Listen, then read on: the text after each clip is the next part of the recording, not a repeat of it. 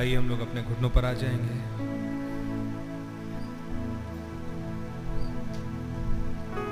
अपने सिर, अपने खुदावंत की हजूरी झुकाएँगे।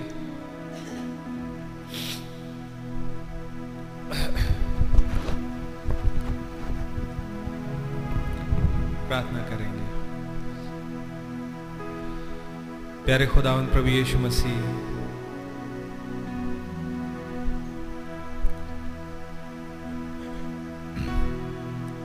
आपका धन्यवाद, स्तुति और महिमा हो प्रभु जी।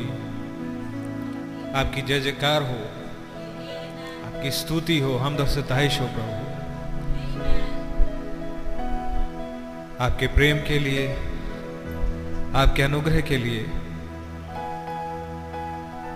ये वास्तव में हर बार अचंबित करता है, अचरज में डाल देता है कि आप हमसे कितना प्यार करते हैं, प्रभु। हर बार जब ये सोचते हैं,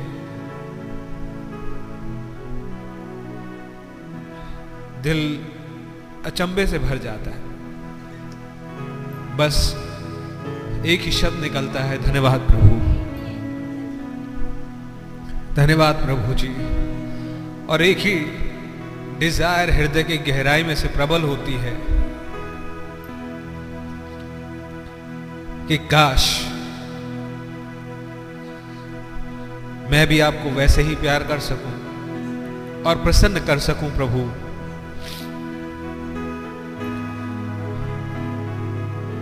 प्यारे प्रभु, हम बहुत शुक्रगुजार हैं आज की सुबह के लिए, आज के दिन के लिए, जबकि आपने हमें एक और मौका दिया। कि हम भवन आ सकें मीटिंग से जुड़ सकें। प्रभु आपका बड़ा शुक्र आपने हमें चंगाई दी, भला चंगा बनाए रखा। हमारी सभी जरूरतों को पूरा किया, हम बहुत ही धन्यवाद देते हैं।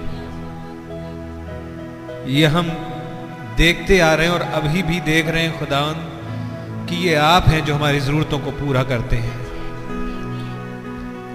आपके नाम की तारीफ़ हो। ये आप हैं जो हमारे लिए प्रोविजंस करते हैं। चाहे वो इस पार्थिव जीवन जीवन की जरूरतें हों और चाहे यहाँ से निकल जाने के लिए जिस अलौकिक तत्व की ज़रूरत है, बात उसकी आपका धन्यवाद हो प्रभु जी, आपकी उपस्थिति के लिए। धन्यवाद हो प्रभु जी, हमें सातवीं सील के तहत रखने के लिए। प्रभु प्लीज़ आज की सभाओं का टेक चार्ज ले लीजिए। हमारी गलतियों, गुनाहों को माफ़ कीजिए प्रभु, और हमसे बात कीजिए। प्रभु, हम अपनी सोच के आयाम से और इन पाँच सेंसेस से बियॉन्ड जाना चाहते हैं। खुदा, हम उठना चाहते हैं आपके आपके थॉट्स के आयाम में जहाँ आपकी मनसा का भेद प्रकट होता है प्रभु प्लीज़ हमारी मदद करें। और इसके लिए आपको, आपके आत्मा को ही मांगते हैं प्रभु द इनसाइड टीचर क्योंकि चीज़ें पुलपिट पे गड़बड़ नहीं है। प्रभु, आप पर्दे के पीछे से आके बात करते हैं। और हमसे डील करना गवारा करते हैं। पर हमें आपकी बहुत ज़रूरत है, ताकि आपको एक सच्ची वर्शिप हमसे मिल सके प्रभु, जो कि शाब्दिक ना हो, भावनात्मक ना हो। वरन वचन को मुजस्सम होने देने की एक जुस्तजू, एक एक्सेप्टेंस एक सबमिशन एक हम्बलनेस के रूप में हो प्रभु। ताकि आपकी मनसा हम में से पूरी हो सके। आपका वचन पूरा हो सके। आपका भेद पूरा हो सके। आपकी योजना फलीभूत हो सके। प्रभु, आपसे निवेदन करना चाहते हैं कि हमें प्लीज़ अपना विश्वास दे दें और हमारी आँखों को अनदेखे आयाम के लिए खोल दें ताकि हम आपको देख सकें और आपके साथ चल पाने का फजल दे दें जब तक आप ना संभालें, जब तक आप हाथ पकड़ के ना चलाएँ, हमसे बहुत कुछ नहीं बन पड़ता प्रभु। इसलिए आपसे निवेदन है, प्लीज़ हमारे हाथ पकड़ के हमें लिए चले। अपने साथ प्रभु, हमें रैप्चरिंग फेथ की आवश्यकता है। हमें पवित्र आत्मा के वायदा किए हुए उस उड़े ले जाने की आवश्यकता है, प्रभु, जो कि सैमसन को अपनी कमीशन को पूरा करवा सके। इस दागोन के मंदिर में, इन आखिरी पलों में, प्रभु प्रभु जी, प्लीज़, हम उसे आपसे रिक्वेस्ट करते हैं कि हमें प्रदान करें। जहाँ नए जन्म की आवश्यकता है, बीज तो आप ही के पास है। आप ही एकमात्र जीवन का सोता है। प्लीज़ लॉर्ड नया जन्म दे। दे और हम सबको खुदा, आपके और करीब हो पाने का फ़सल दें। सिर्फ़ आज इन मीटिंग्स में नहीं, पर अब से और अधिक जब तक ये रैप्चर ना हो जाए, प्रभु हमारी सहायता मदद जो बीमार हैं, आपसे निवेदन है कि प्लीज़ चंगाइयाँ दें। जो लड़ाइयों में हैं, आप उनका बल बने। जो परीक्षाओं में हैं, उन्हें उन परीक्षाओं में शांति और अपना इंटेंशन खोल के दिखाएँ कि आप क्या चाहते हैं, कि क्यों ये परीक्षा है? क्योंकि आपके इरादे हमारे लाभ के हैं, हानि के नहीं। यही वो युग है जब आपने अपने छुपे हुए मर्म को खोला है खुदा, और वो हर व्यक्ति जो आपके सुल्फ में पाया जाता था, उसके लिए आपने कुछ ना कुछ रखा है। काश हम में से प्रत्येक इस खुलासे में आपका आईना देख सके और अपने वजूद को पहचान सके और अकॉर्डिंगली एक्ट एंड बिहेव कर सके। हमें से हर एक की मदद करें। प्रभु, हमें इस स्टैचर ऑफ़ परफेक्ट मैन की ज़रूरत है प्रभु। जिसको डिमॉन्स्ट्रेशन करके तो प्रभु यीशु मसीह ने और फिर भाई ब्रहणम में से भी उन्होंने दिखाया, आपने दिखाया। पर ये हमारे लिए प्रॉमिस्ड है। हम इसे आपसे मांगते हैं। प्लीज़ लो दया करें। हम इसे सीख नहीं सकते। ये तो एक पर्टिकुलर खास जीन के कैरेक्टर्स हैं प्रभु। जिसमें है, उसी में उभर के आ सकेंगे मेरी दुआ है, हम में से कोई वंचित ना रह जाए। ताकि खुदावन हम में से प्रत्येक आपकी हेडशिप के नीचे एक एब्सोलूट यूनिटी में होते हुए चल सके और इस थर्ड फोल्ड को भी पूरा किया जा सके। प्रभु, आपका नाम मुबारक हो। प्लीज़ इन दुआओं का आई मीन टू से आज की दिन भर की सभाओं का टेक चार्ज लीजिए। अपनी सिद्ध इच्छा को पूरा कीजिए, अपने बच्चों को एक उत्थान दीजिए। यीशु मसीह के नाम में मांगते हैं। एमेन आइए, गीत निकालेंगे। गीत नंबर 323 सेनाओं का यहोवा हमारे संग संग है। एमेन खुदावंत के नाम की बड़ी तारीफ़ हो।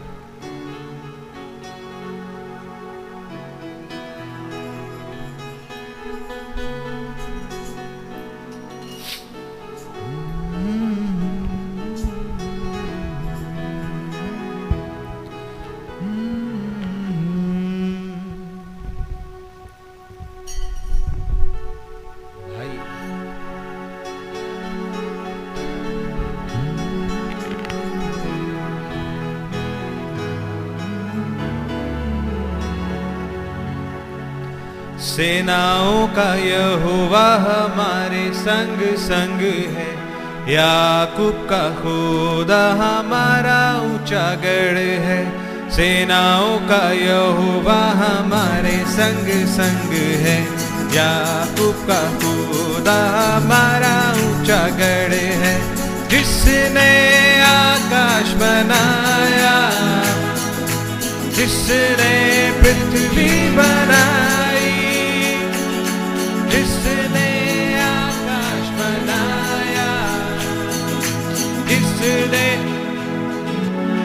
आई वो जिसके लिए सब है संभव वो यहोवा हमारे संग संग है। वो जिसके लिए सब है संभव वो यहोवा हमारे संग संग है। सेनाओं का यहोवा हमारे संग संग है। याकूब का खुदा हमारा ऊँचा गढ़ है। सेनाओं का यहोवा हमारे संग संग है। याकूब का खुदा हमारा ऊँचा गढ़ समुंदर को जिसने सुखाया जंगल से मार को निकाला, समुंदर को जिसने सुखाया। जंगल से मार को निकाला, वो सर्वशक्तिमान प्रभु है। वो यहोवा हमारे संग संग है। वो सर्वशक्तिमान प्रभु है। वो यहोवा हमारे संग संग है। सेनाओं का यहोवा हमारे संग संग है। याकूब का खुदा हमारा ऊँचा गढ़ है। सेनाओं का यहोवा हमारे संग संग है। याकूब का खुदा हमारा ऊँचा गढ़ है। लाजर को किसने जिलाया जक्कई को किसने बचाया? लाजर को किसने जिलाया जक्कई को किसने बचाया? हर वादे को करते हैं पूरा। वो यहोवा हमारे संग संग है। हर वादे को करते वो यहोवा हमारे संग संग है। सेनाओं का यहोवा हमारे संग संग है। याकूब का खुदा हमारा ऊँचा गढ़ है। सेनाओं का यहोवा हमारे संग संग है। याकूब का खुदा हमारा ऊँचा गढ़ है। फिनलैंड में बच्चा जिलाया। गिलहरियों को उसने बनाया। फिनलैंड में बच्चा जिलाया गिलहरियों को उसने बनाया। सात मोहरे वो लेकर के आया। वो यहोवा हमारे संग संग है। सात मोहरे वो लेकर यहोवा हमारे संग संग है। सेनाओं का यहोवा हमारे संग संग है। याकूब का खुदा हमारा ऊँचा गढ़ है। सेनाओं का यहोवा हमारे संग संग है। याकूब का खुदा हमारा ऊँचा गढ़ है। आमेन हालेलुया खुदा के नाम की तारीफ़ हो। जैसा मैं मूसा के साथ रहा, वैसा मैं तेरे साथ भी रहूँगा। खुदा के नाम की कितनी तारीफ़ हो। हालेलुया। हमारे बीच में कुछ गवाहियाँ हैं। मैं इनवाइट करूँगा सिस्टर प्रीता को। जल्दी से आ जाएँगी। माइक लाइए भाई।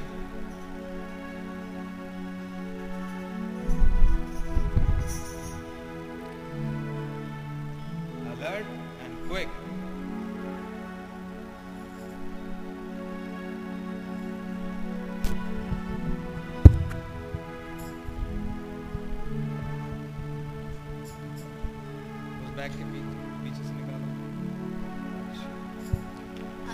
praise Lord मैं खुदावन का बहुत धन्यवाद देती हूँ उनके अनुग्रह के लिए। और अपने वायदों में सच में खुदावन सामर्थी हैं और सच्चे हैं और हमारे साथ इसको प्रूव करते हैं। इस बात की गवाही है।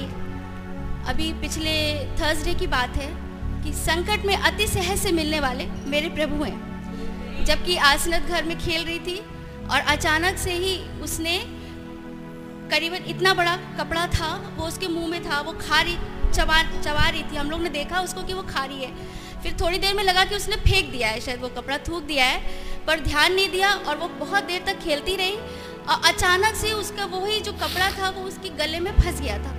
और जब वो फंसा तब हम लोग ने देखा और कुछ समझ में नहीं आया उसको बहुत हम लोग ने ठोका ठाका लेकिन वो समझ में नहीं आया। पर बस यही बात मेरे मुँह से निकली प्रभु जी संकट में अति से मिलने वाले आप हैं। और परिस्थितियों को बदलने वाले प्रभु आप हैं। मैं नहीं जानती क्या होगा क्योंकि हम उस समय असहाय थे हमारे पास कुछ भी ऐसा नहीं था कि हम कहीं भी दौड़ के जा सकते मैं अकेले थी घर में क्योंकि फिर बस उसके बाद फ़ौरन ही मैंने कहा कि बस दुआ के लिए पास्टर भाई को फ़ोन करो। बेटे ने फ़ोन किया और हमने उसी बस उसी समय जब मैंने ये बात कही कि संकट में अति सहज से मिलन प्रभु आप और मैं एक कमरे से दूसरे कमरे में गई और फिर दोबारा लौट के आई, क्योंकि जब हमने इसके मुँह में पानी डाला तो इसका पानी अंदर नहीं गया था, इसका पानी बाहर था तो इसका मतलब वो कपड़ा अंदर, बीच में ही था। तो इससे और डर लग गया। पर जैसे ही ये बात हुई, फिर दोबारा मैंने कहा, लाओ, पानी लाओ और पानी पिलाते हैं इसको। फिर जब पानी गया, डाला तो प्रभु फ़ौरन सीन पे आए और वो पानी अंदर चला गया। इसके लिए प्रभु का धन्यवाद देते हैं क्योंकि अगर वो अटका रहता तो शायद हम लोग को दिक्कत होती। पर प्रभु इतनी सहजता से परिस्थितियों को बदल देते हैं। इसके लिए प्रभु का इनाम मुबारक हो। क्योंकि ये बातें लगता तो है कि जब बहुत आसानी से सब कुछ हो गया ये तो हो गया अटका होगा तो निकल गया।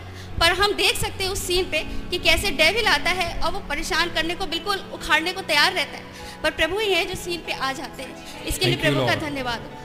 और मैं प्रभु का बहुत धन्यवाद देती हूँ अपने लिए विशेषकर कि मेरे हाथ में यहाँ पे जॉइंट में बहुत दिनों से पेन था। ये लगभग ये पेन हो गया था सात आठ महीने से चल रहा था। ये धीमे धीमे ये इतना ज़्यादा बढ़ गया था कि मेरे कंधे, हाथ बहुत ही ज़्यादा, सिर्फ़ मैं दर्द में ही हर समय रहती थी, चाहे दिन हो, चाहे रात हो। और रात में तो इतनी बुरी कंडीशन मेरी रहती थी कि मैं कभी कभी रोने लगती थी। और फिर अभी पिछले महीने की बात है अगस्त में तो हाथ ऐसा हो गया था मेरा कि ना ये मेरा हाथ से मैं ब्रश कर पा रही थी, ना कोई कप उठा पा रही थी। चाय पीने में भी मुझे दिक्कत थी क्योंकि हाथ सीधा ही नहीं हो रहा था। और मैं बस प्रभु के आगे मैंने इस बात को रखा था, खुदावन। कुछ बातें प्रभु ने करी थी और प्रभु के आगे रखा था। प्रभु, जब आपने मुझे चंगाई दे दी है तो इसको तो अब ठीक होना ही है। और प्रभु के आगे जब ये रखा तो उन्हीं दिनों कुछ ऐसा घटित हुआ कि प्रभु ने अपनी नज़दीकी में मुझे बनाया। और यहाँ पे भी स्पेशली मैंने कहा नहीं था तब भी वो प्रेयर हुई। और वो खास तौर से मुझे लगा मेरे ही लिए हुई। इस बात को खुदावंद ने मुझ पे ज़ाहिर किया और फिर मैंने उस चीज़ को बिल्कुल छोड़ दिया कि अब चाहे मेरे दर्द हो चाहे कुछ हो प्रभु ने मुझे चंगा कर दिया। और आज की हालत ये है कि मैं अपना हाथ उठा सकती हूँ। मैं कप पकड़ सकती हूँ। मैं कुकर तक नहीं खोल पाती थी क्योंकि अगर कुकर पे प्रेशर लगता था तो मेरा पूरा हाथ दर्द हो जाता था तो उसके लिए मुझे बुलाना पड़ता था कि आओ कुकर खोल दो। पर आज प्रभु ने मुझे चंगाई दी। इस बात की मैं गवाह हूँ। इसके लिए प्रभु का बहुत धन्यवाद।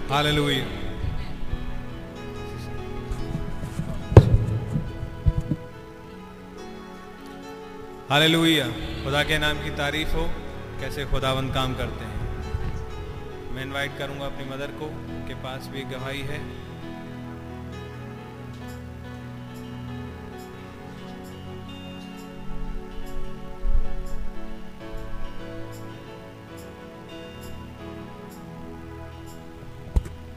आप सभी को प्रेज दिलाओ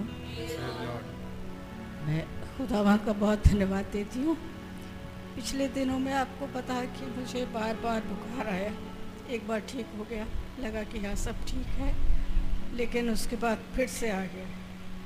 घबराहट भी थी मन में कि पता नहीं कौन सा बुखार है, डेंगू फैल रहा है, कोरोना फैल रहा है, क्या हो रहा है पता नहीं, क्योंकि आजकल तो यही सब दिमाग में आता है। लेकिन खुदावत का बहुत धन्यवाद हो। उसी ने मुझे चंगाई दी। दवाइयाँ तो मैंने इंसानी फितरत है, दवाई खाता है इंसान। लेकिन चंगाई देने वाला हमारा खुदावत है। क्योंकि दवाई खाने के बाद भी बुखार पूरी तरह नहीं टूटा था।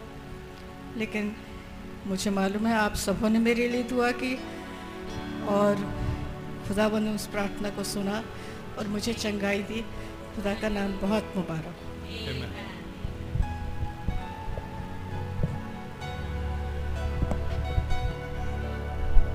खुदावन के नाम की तारीफ़ हो. मैं इनवाइट करूँगा जोला को। पास एक गीत है। गीत अंग्रेज़ी का है, लेकिन आपका सुना हुआ है। There are two roads you में टेक जल्दी से मैं इसे अनुवादित कर देता हूँ। अनुवाद कर देता हूँ मैं इसको। दो राहें होती हैं जो हम ले सकते हैं। एक वो जो इन आँखों के द्वारा दिखता है उसके अनुसार और एक विश्वास के अनुसार। खुदा के वचन को लीजिए या फिर वो ले लीजिए जो आपको दिखता है। जो आप विश्वास करेंगे वही होगा। अपने विश्वास को, अपने पंखों को विश्वास की हवाओं पर सेट कीजिए, स्थापित कीजिए। और तब आप पाएँगे कि आप बहुत ऊँचे स्थानों पर उड़ पाएँगे। आप उड़ सकते हैं ऊँचे स्थानों में। संघर्ष मत कीजिए यह अनुग्रह से होता है। बस अपने पंखों को विश्वास की हवाओं पे स्थापित करिए। आपकी ज़रूरत क्या है? आपकी पुकार क्या है? क्या आपका पर्वत बहुत ज़्यादा ऊँचा है? खुदा का वचन बोलिए और देखिए होते होते या तो वो टल जाएगा या आप उड़ जाएँगे।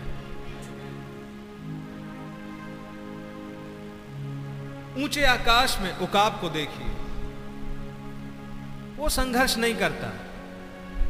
मतलब उड़ने के लिए संघर्ष नहीं कर रहा होता। है ना ही वो बहुत कोशिशें कर रहा होता है। क्योंकि वो सामर्थ, यहाँ कोशिशों से मतलब है, बहुत संघर्ष कर रहा है, बहुत लड़ाई कर रहा है, यहाँ कोशिशों से ये मतलब है, उड़ने की कोशिशें कर रहा हो, ऊँचा उठने की कोशिशें कर रहा हो, सेंस को पकड़िएगा। एक कोशिश सही है, एक कोशिश की यहाँ बात हो रही कि ये अनुग्रह के द्वारा होता है। क्योंकि वो सामर्थ जो उसे उठाती है, वो पहले से ही आसमानों में उपलब्ध है। इसलिए अपने पंखों को विश्वास की हवाओं पर स्थापित करें।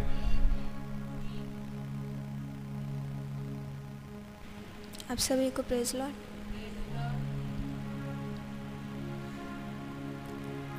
There are two roads you may take,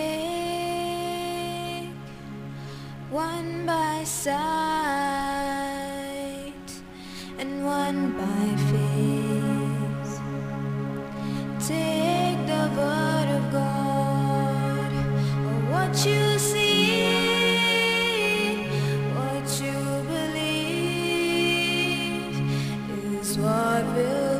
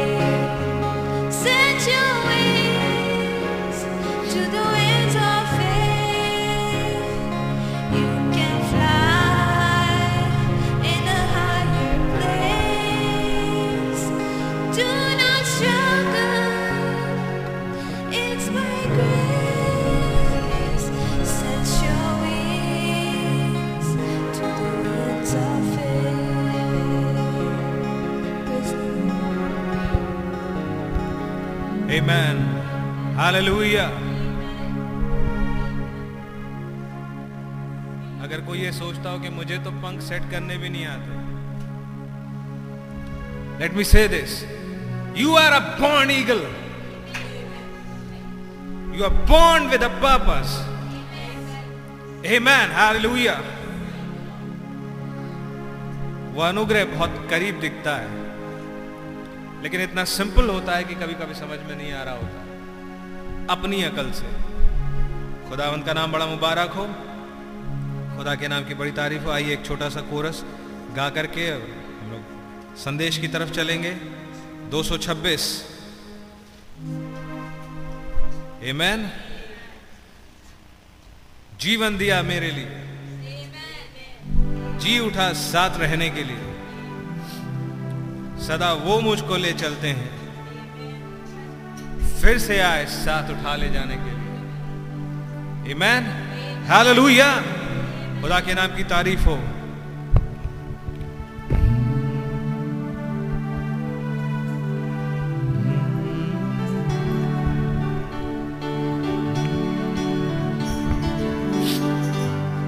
जीवन दिया मेरे लिए, जी उठा साथ रहने के लिए।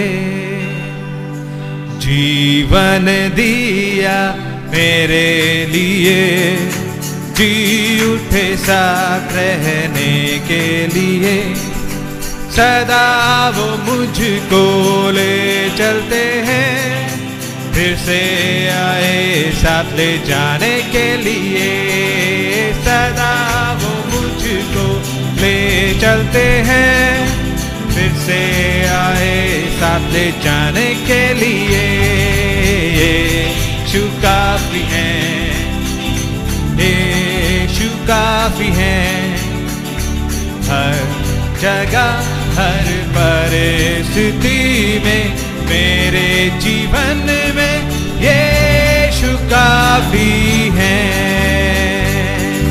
जीवन दिया मेरे लिए, जी उठे साथ रहने के लिए।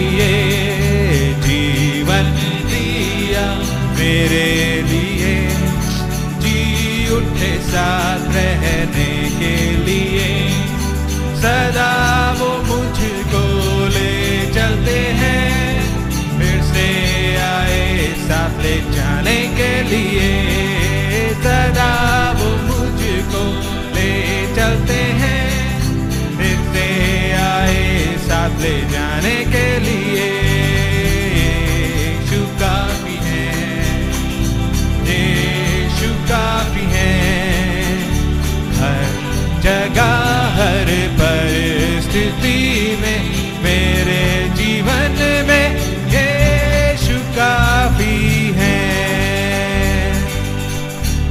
Amen. Hallelujah. आइए, हम लोग इस chorus गाएँगे only believe only believe all things are possible Amen.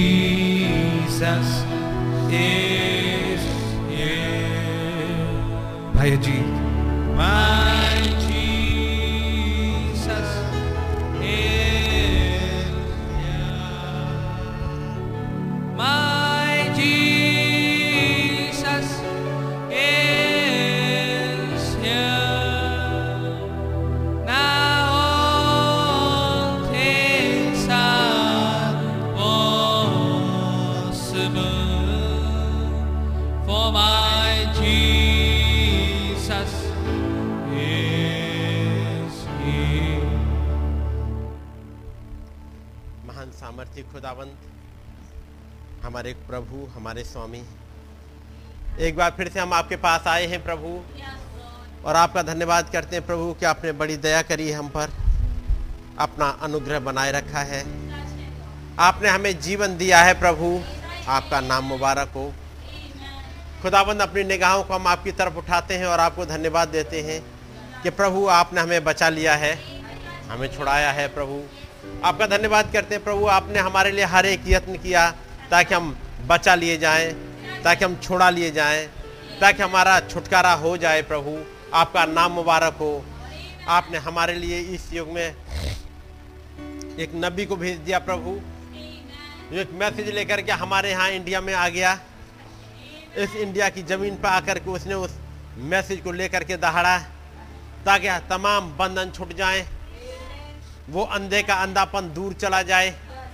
वो तमाम जो लंगड़े थे तमाम जो पैरालिस के अटैक से थे, तमाम जो साथ चल नहीं सकते थे, जो भटके हुए थे, वो वापस लौट के आ जाएँ। आपका नाम मुबारक हो एक ऐसे नबी के लिए। आपका नाम की स्तुति और महिमा हो प्रभु।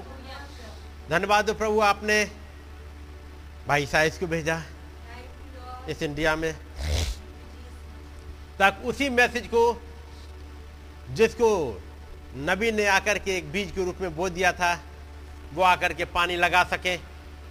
हो प्रभु, और जब वो भाई आए, उन्होंने बीज को जो बोया गया था उसमें पानी लगाना स्टार्ट कर दिया। धन्यवाद करते हैं इसी सेवकाई के लिए प्रभु।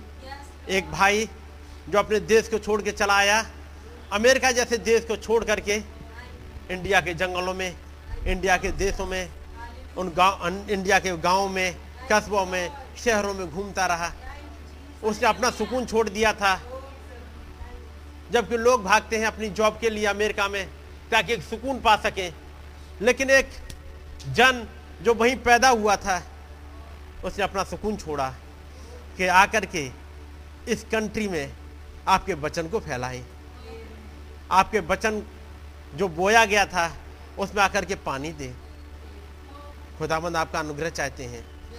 हमारी एक सोच को ऐसा बनाइएगा प्रभु जबकि एक जन जो पैदा ही अमेरिका में हुआ हो, सारी सुविधाओं के बीच में उसे कोई कमी नहीं थी। वो चलाया हमारे लिए। महान सामर्थ्य खुदाबंद, उसने वही प्यार दर्शाया जैसे आपने दिखाया था कि स्वर्ग में स्वर्गदूतों की वर्शिप थी, सब कुछ था आपके लिए, लेकिन आप उतर आए ताकि हम इंसानों के लिए उद्धार हो सके, छुटकारा मिल सके। हो प्रभु, आप उतर के चले आए। उस ज़मीन पर चले। जहाँ ज़मीन जिसे डेविल ने गंदा कर दिया था, वो ज़मीन केवल इंसानों के रहने लायक रह नहीं गई थी। वो तो उन कीड़ों मकोड़ों के लिए रह गई थी। ऐसी बाली ज़मीन पर गंदगी में, उस चरनी में आप चले आए, ताकि हमें बचा लें। ओ प्रभु, आपका धन्यवाद करते हैं। एक भाई फिर आपने उठा के खड़ा किया भाई लाल के रूप में। ताकि वो भाई जब खड़ा हो, आपके वचन को लेकर के, इस मैसेज को लेकर के, ताकि हमारे पास तक आपका मैसेज पहुँच सके।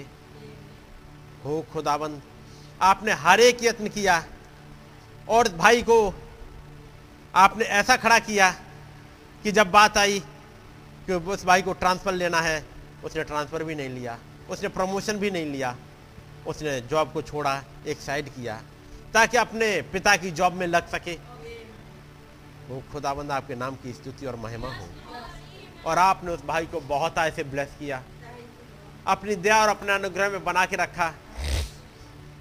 प्रभु, आपने एक ऐसा झुंड प्रोवाइड किया, जो आपके लिए खड़ा हो सके। आपका धन्यवाद करते हैं, प्रभु, आपने उस प्यारे भाई, उस प्यारे पास्टर को एक बेटा दिया। आशीष के रूप में।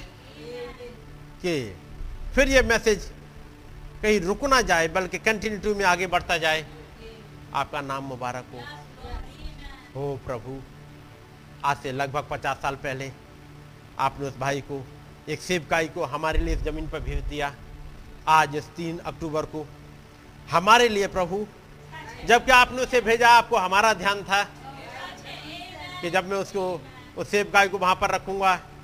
एक बड़ा झुंड है वहाँ इंडिया में, जिनके पास इस वचन रूपी पेड़ को सींचा जाना है, बढ़ाया जाना है, ताकि एक समय आए कि उसमें से फल दिखाई दे। हो प्रभु, आपने एक सेवकाई रूप में इस प्यारे भाई को रखा है। आपका नाम मुबारक हो। प्रभु, आपका अनुग्रह उस भाई के लिए और बहुत ऐसे चाहते हैं प्रभु। हमारे भाई को बहुत ऐसे ब्लेस करेगा प्रभु। वो दिन, जिस दिन के लिए आपने प्लान किया कि मैं उसे इस ज़मीन पर भेजूं, एक परिवार में भेजूं, ताकि बहुतों के उद्धार का कारण हो। हो खुदाबंद, आपके नाम को धन्य कहते हैं और अपने उस प्यारे भाई के लिए और आपकी ब्लेसिंग चाहते हैं।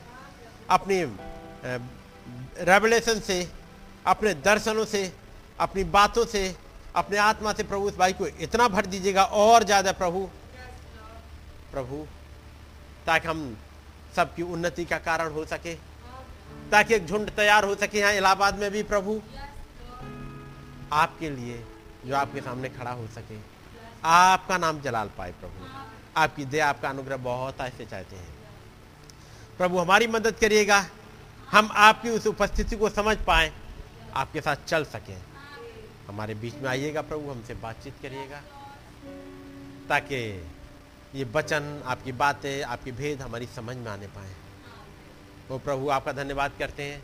आपने हमारे भाई बहनों को अच्छे से रखा है, अच्छी हेल्थ में रखा है। जबकि पिछले दिनों, जबकि आंटी बीमार हुई, आपने उन्हें चंगाई बख्शी, छोटी बच्ची जिसने, जिसे मुश्किल हुई, आपने उसे संभाला। और भी हमारे तमाम भाई बहनों को आपने चंगाई दी। आपके नाम को धन्य कहते हैं प्रभु। और जबकि अक्टूबर के महीने में एंट्री करते हैं प्रभु। एक बार फिर से आपके नाम को धन्य कहते हैं। प्रभु, आपका नाम और ऊँचे पर उठाया जा सके। हमारी ज़िंदगी के द्वारा केवल और केवल आपके नाम को महिमा मिल सके। हमारी मदद करिएगा खुदाबंद, ताकि हम आपके साथ बने रह सकें। आपका धन्यवाद करते हैं प्रभु, आपने हमारी मम्मी को भी ठीक किया प्रभु। उन्हें भी चंगाई बख्शी है प्रभु। आपने उनके तमाम दर्द को दूर किया, जबकि आपने उन्हें ऑपरेशन की टेबल से उठा लिया था। आपका नाम मुबारक हो, आपने ही चंगाई दी है प्रभु। एक बार फिर से सारा आदर और सारी महिमा आपको ही देते हैं और आपका अनुग्रह चाहते ताकि उनका विश्वास केवल और केवल आप पर टिका रहे प्रभु, क्योंकि आप ही जीवन को देने वाले हैं। खुदावन दया करिएगा। अपने अनुग्रह बनाए रखें जबकि आज एक बार फिर से आपके वचन के पास आए हैं प्रभु, हमारी बातों को, अपनी बातों को हमें सिखाएँ प्रभु और हमें उसी में ले चलें प्रभु, ताकि आपकी ही मर्ज़ी पूरी होने पाए। प्रभु, निवेदन करते हैं सिस्टर किरण के बेटे के लिए सैमुअल के लिए प्रभु, जबकि उस बच्चे को फीवर है और बार बार वो चौंक जाता है। खुदाबंद, हर एक उस डीमन को काट दीजिएगा। उस बहन का जीवन भी प्रभु आप अपने कंट्रोल में लीजिएगा। हर एक तरह के डीमन के अटैक से प्रभु आप ही उस बहन को बचाइएगा, उसके परिवार को, उस बच्चे को प्रभु। जबकि उस बहन ने सब कुछ छोड़ के आपके साथ चलना चाहती है प्रभु। प्रभु, रहम करें, उसे थामे रहे प्रभु। ताकि आपका नाम और ऊँचे उठाया जा सके उसकी ज़िंदगी के द्वारा। प्रभु, आपकी दया बहुत ऐसे चाहते हैं। यदि कोई भाई बहन है, बीमार है, मुश्किल में है, प्रभु, आपका रहम चाहते हैं, आप यह वाराफा हैं, आप चंगाई देने वाले खुदाबंद हैं, बड़ी मदद करिएगा। हमारी विनती को सुने कबूल करें। प्रभु यीशु मसीह के नाम में। आमेन। हम खड़े हुए हैं, खुदाबंद के वचन से निकालेंगे। ईशाया नबी की किताब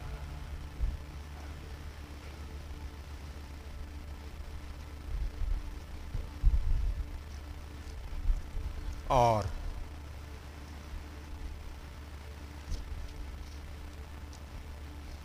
उसका पाँच अध्याय, उसकी कुछ आयतें पढ़ेंगे। ईशाया नबी किताब, उसका पाँच अध्याय। उसकी छब्बीस आयत। से वो दूर दूर की जातियों के लिए झंडा खड़ा करेगा और सीटी बजाकर उनको पृथ्वी की छोर से बुलाएगा। देखो वे फुर्ती करके बेग से आएँगे।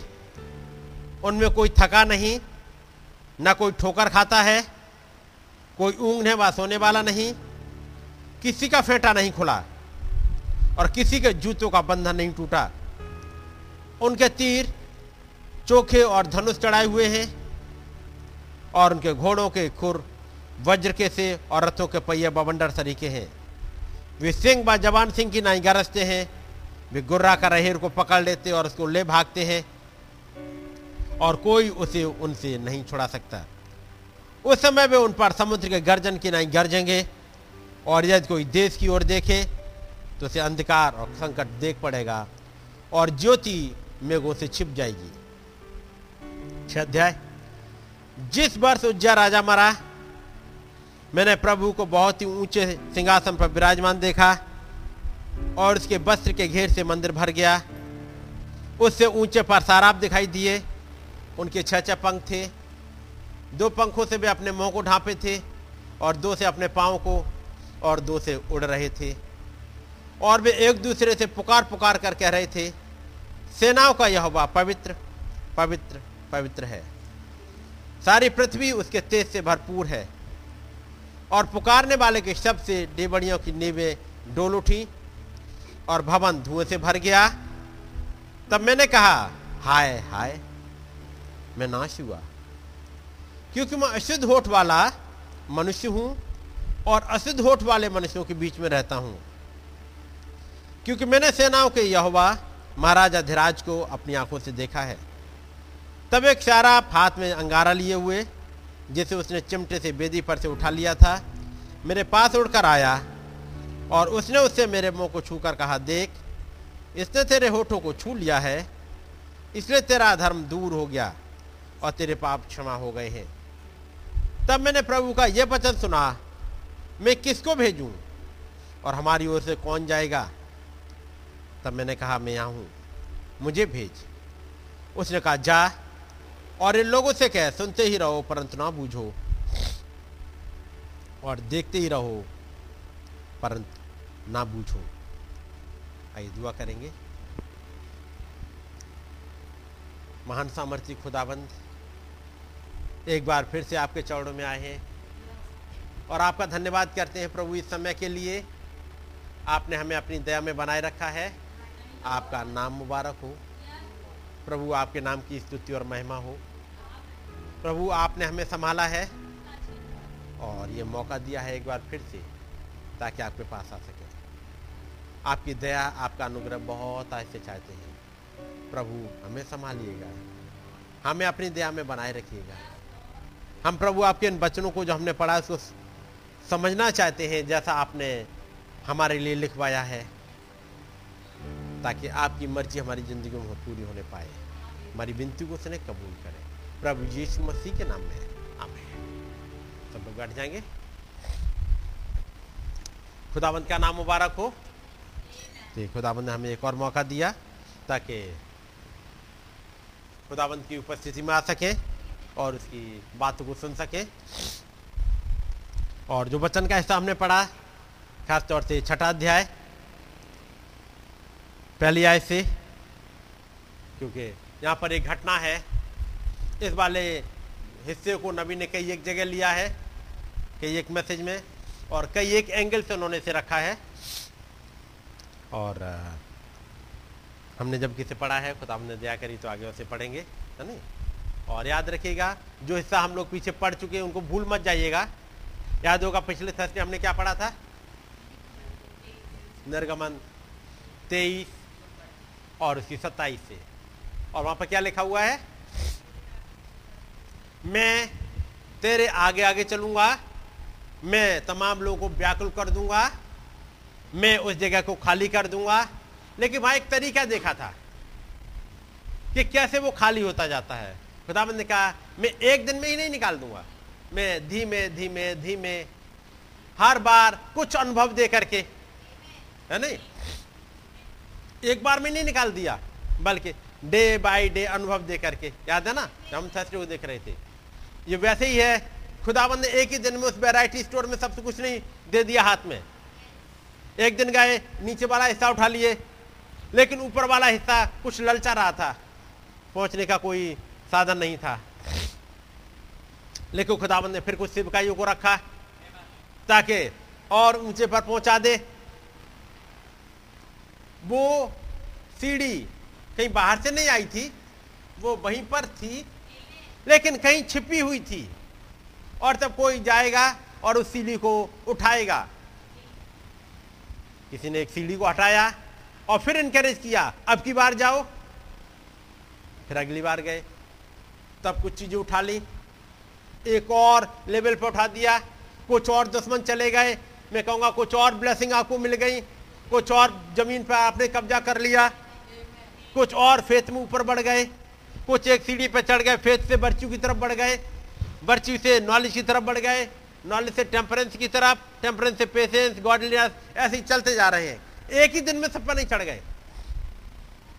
इसका मतलब यह नहीं है कि हम वहाँ हैं, जहाँ थे।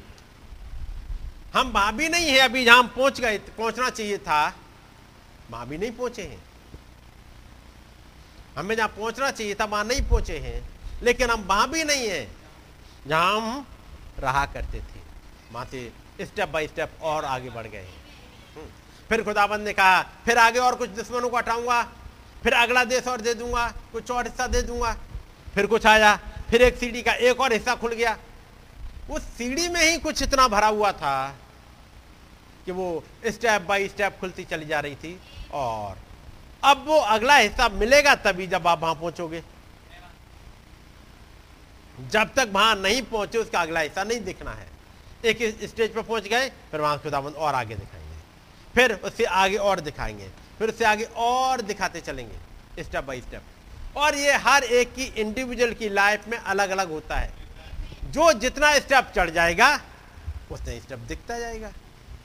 मैं कहूँगा, उतनी ही दूर तक का भी दिखता जाएगा। आप कभी जैसे बेसमेंट में जाओ और फिर आप देखो, आपको कितनी दूरी तक दिखाई देता है। बेसमेंट में जाके। केवल उसकी दीवारें। फिर आप ग्राउंड फ्लोर पे आ जाइएगा। तो आपको दीवारें ही नहीं, कुछ सड़क भी दिखाई देने लगेगी। दिखेगी? लेकिन दूसरों की छत पे क्या अगल बगल वो कुछ नहीं दिखेगा। एक डिस्टेंस है, क्योंकि सामने एक और दीवार खड़ी हुई है। जब आप फ़र्स्ट फ्लोर पर पहुँच जाएँगे तो आपको कुछ और दिखेगा। कुछ दूर तक देख सकते हो। थोड़ा सा और ऊपर बढ़ गए। सेकंड फ्लोर पर चले गए तो और थर्ड पे चले गए तो और जैसे जैसे स्टेप बाय स्टेप बढ़ते जाओगे, आपकी देखने की दृष्टि दूर तक की बढ़ती जाएगी। खुदाबंद ने जब हमारे लिए एक नबी को भेजा 1954 में, उन्नीस सौ चौवन में, उस नबी ने आके एक बीज बो दिया था। वो बोल के गए थे कि मैं अब दिल्ली जाऊँगा, लेकिन वो तो कभी आए नहीं। एक बीज बो दिया गया कि वो दिल्ली आएँगे। लेकिन दिल्ली आएँगे कैसे? ये नहीं। हर एक को यही सोचेगा कि भाई ब्रहण अब आएँगे आएँगे आएँगे और उन्नीस सौ पैंसठ में चले गए। उन्होंने तो आना था, उन्होंने बोला था, मेरी मीटिंग, एक और बड़ी मीटिंग होनी है दिल्ली में। और जब नबी ने बोला है तो वो होगी। मेरी बात समझ गए? लेकिन कैसे होगी? तरीका ये नहीं बताया। इसलिए मैं और आप वहीं तक सोचते रहे कि भाई ब्रनम आएँगे एक दिन और वो मीटिंग होगी। बस, वचन ऐसे ही छिपा हुआ है कि खुदाबंद अपने तरीकों को ज़ाहिर नहीं करते, पहले से। बुलवा देते हैं, अगली मीटिंग दिल्ली में होगी तो वो दिल्ली में होगी ही। लेकिन कैसे होगी, कैसे खड़े होंगे, क्या होगा, ये कुछ नहीं बताया। और तब सोने वाला एक, जैसे कहेंगे, एक, शारीरिक मनुष्य। सोचता रहेगा 1965 तक। और जब भाई ब्रानम चले गए तो वो कहेगा, ये मीटिंग हो नहीं पाई। अब नहीं हो पाएगी, क्योंकि अब तो चले गए। ये नहीं मालूम, अभी तो होगी। खुदाबंद ने जिस तरीके से होने के लिए बोला है, वो तरीके के अनुसार तो अब होगी ही। क्योंकि नबी एक चला गया। जैसे यीशु मसीह ने कहा, मेरा जाना तुम्हारे लिए अच्छा है। यदि मैं ना जाऊँ तो वो सहायक, अर्थात पवित्र आत्मा तुम्हारे पास नहीं आएगा। नबी को विज़िट करना था कई एक जगह। मेरी बात समझ रहे हैं? कई एक जगह नबी को विज़िट करना है, लोग जाने नहीं दे रहे। साउथ अफ्रीका में भाई ब्रहणम कई बार जाना चाह रहे थे। हर बार कोई न कोई रुकावट, और रुकावट करने वाला कोई नॉन क्रिश्चियंस नहीं थे। बल्कि वो जो सबसे बड़ी संस्था थी वहाँ पर, सबसे बड़ी डोनोमिनेशन थी, जिसका पूरा कंट्रोल था, उसने रुकावट पैदा करी, नहीं आने देंगे। और जब उन्नीस सौ पैंसठ में जब जाने का प्लान भी बना तो उनके वीज़ा पर लिख दिया गया फॉर ओनली फॉर हंटिंग वो प्रचार नहीं कर सकते। एक नबी जा रहा है, अपने हृदय में वचन को रखे हुए, प्रचार करने के लिए, लोगों को एक, जीवन का संदेश देने के लिए ताकि एक झुंड तैयार हो सके। और उस महान खुदाबंद ने तैयार करके रखा है ताकि मैसेज वहाँ पहुँचे, ताकि साउथ अफ्रीका से लोग निकल के आए। खुदाबंद ने रखा है, इंडिया से कुछ लोग निकल के आए। और वहाँ की सरकारें वहाँ के कानून इस तरह से हैं कि नबी को वहाँ पहुँचने ही नहीं देंगे। बात समझ रहे नहीं पहुँचने देंगे तो क्या खुदावंत का काम रुक जाएगा? खुदावंत के पास तरीके हैं। और ऐसे तरीके हैं जिनमें वो कोई कानून लगा ले, वो रोक नहीं पाएँगे। मीटिंग तो होंगी। यदि भाई ब्रानम आते तो एक मीटिंग दिल्ली में होती। लेकिन उन्नीस में चले गए और भाई ब्रानम नहीं आए। उस रूप में जिसमें वो दिखाई देते थे। लेकिन खुदाबंद ने एक दूसरा तरीका चुना ताकि वही मैसेज जो इस नबी ने प्रचार किया, वो फिर से पहुँचे और वो केवल दिल्ली तक ही सीमित नहीं रह जाएगा। वो दिल्ली के रास्ते होते हुए वो उन तमाम जगह तक फैल जाएगा, जहाँ तक वो डेविल सोचेगा भी नहीं। जहाँ वो सोचना चाहे, मैं कहूँगा, जैसे यीशु मसीह कहें, मुझे तुमसे और भी बहुत सी बातें कहनी थी। उस मान खुदाबंद को पता है कि एक मीटिंग इलाहाबाद में भी होगी। लेकिन इलाहाबाद में आप नबी को बुलाओगे कैसे? और 2021 तक भी नबी को आप कैसे बुला के रखोगे? बात समझ रहे लेकिन वचन तो वो ही आना होगा। खुदाबंद ने तैयारी कर दी। हमारे लिए सेवकाई को रखा। अब नबी को नहीं आने दिया, और नबी आएँगे, उनका बीजा होगा हफ़्ते भर का। उसके बाद जाना पड़ेगा। खुदाबंद ने उन्नीस सौ पैंसठ में नबी को हटाया ताकि वो वाचा बांधने वाला जा सके, ताकि वाचा इफ़ेक्ट में आ जाए। मेरा जाना तुम्हारे लिए अच्छा है, ताकि वो सहायक, वो वचन तुम्हारे पास तक पहुँच सके। और उसके बाद वो वचन आगे बढ़ गया। भाई ब्रानम को आप रोक सकते हो, उनका वीज़ा कैंसिल कर सकते हो। एक दूसरा भाई आ गया जिसका नाम भाई साइस। आप लोगों ने सुना होगा। वो आ गए। वो हफ्तों नहीं, महीनों रुक सकते हैं। रुक सकते हैं? महीनों रुक सकते हैं। जब चाहे तब विज़िट कर सकते हैं। उनके बीजा पैसा कुछ लिखे ही नहीं जाएगा। उस वचन ने रूप को बदला। उस वचन ने एक बॉडी को जिसे लोग रिकॉग्नाइज करने लगे और अपोज करने लगे कि इसे नहीं भेजें। इससे जरा दूर रहो। इसे मत आने दो इस कंट्री में। खुदाबंद ने रूप बदल दिया। दूसरा भाई चलाएगा। एक दिन नहीं। जब मैं सुन, भाई लाल की गवाही सुना करता था भैया आशीष की भी सुनिए। वो आते थे, भाई साहस आते थे साँझ को। और बड़ा सा तरबूज लेकर के आके बैठ गए और वो अपने ग्लास में उन्होंने बर्फ़ डलवाई, आराम से धीमे धीमे पीते रहते थे और वो अपना पानी पीते रहते थे। तरबूज खाते रहते थे और मीटिंग चल रही है। आपने पिछले दिनों सुना था कि हम लोग पहले तो नौ दस बजे तक सो जाते थे, लेकिन जब भाई साइस आए और फिर देखा मीटिंग है, रात में अब वो दस बजे नहीं, ग्यारह, बारह, एक, दो बजे तक मीटिंग चल रही है। ये कौन सी वाली मीटिंग है? भाई ब्रानम की मीटिंग होगी, तीन घंटे की, उसके बाद सिक्योरिटी पर्पज से उन्हें हटना पड़ेगा। लेकिन अब ये कौन सी वाली मीटिंग है? जब भाई आता है और रात में तीन तीन, चार चार घंटे तक बैठा रहता है, चीज़ों को सिखा रहा है। ताकि नींव मज़बूत हो सके। और खुदा ने इस प्यारे भाई को रखा ताकि इस इंडिया में उस बीज को जिसे नबी ने आके बोया था, वो पानी उसमें लगा सके, उसकी केयर कर सके। उसने कई सालों तक उस बचन की केयर करी।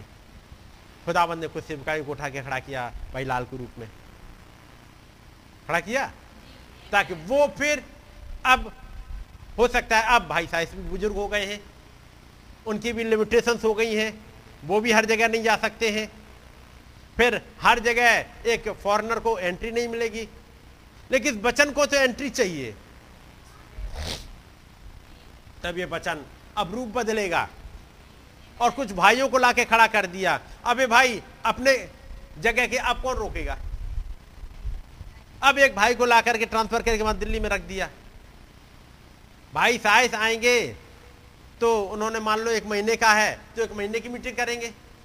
लेकिन ये लोग हैं, इनको तो इतनी भी समझ नहीं है कि बचन को पढ़े कैसे बचन को समझे कैसे, इस पर चले कैसे। तो फिर कोई ऐसा चाहिए जो कंटिन्यू साथ रहे। और बचन में पढ़ा है, प्रभु ने कहा, मैं तुम्हें अनाथ ना छोड़ूँगा। यह वायदा किसके लिए किया था? एक होली गोस्ट आएगा, पवित्र आत्मा आएगा और खुदाबंद कहा, मैं तुम्हें अनाथ ना छोड़ूँगा, मैं तुम्हें एक सहायक भेजूँगा। अब लोग उस सहायक को देखते हैं कि वो झुंझुनी, फुरफुरी या वो अन्य भाषाओं वाला, लेकिन वो सहायक दो पैरों पे आ जाता है। और हर कंट्री में, हर जगह पे उसके पास, उसके सहायक के रूप में उसके आसपास रहता है। एक ऐसा सहायक जो तुम में होगा तुम्हारे बाहर भी दिखेगा, बाहर से भी संभालता रहेगा, अंदर से भी संभालता रहेगा। एक ऐसा टीचर जो अंदर से भी तुम्हें सिखाए और बाहर से भी सिखाए, बाहर वो दो पैरों पर चलेगा।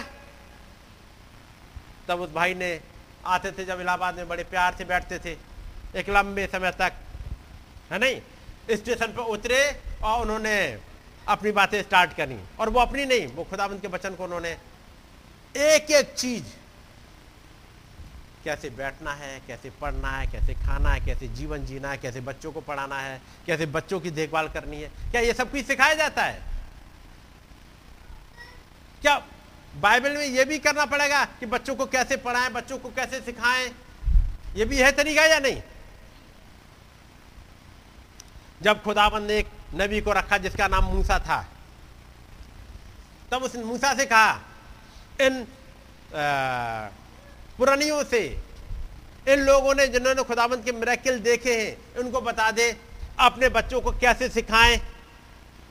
चलते समय, बैठते समय, सोते समय, उठते समय, पढ़ा है कि नहीं? इन्हें कहाँ कहाँ, कैसे सिखाना है? या इसमें एक बार आपको पढ़वा दूँ। व्यवस्था विवरण।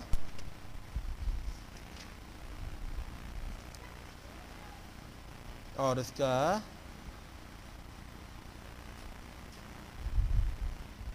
छह अध्याय।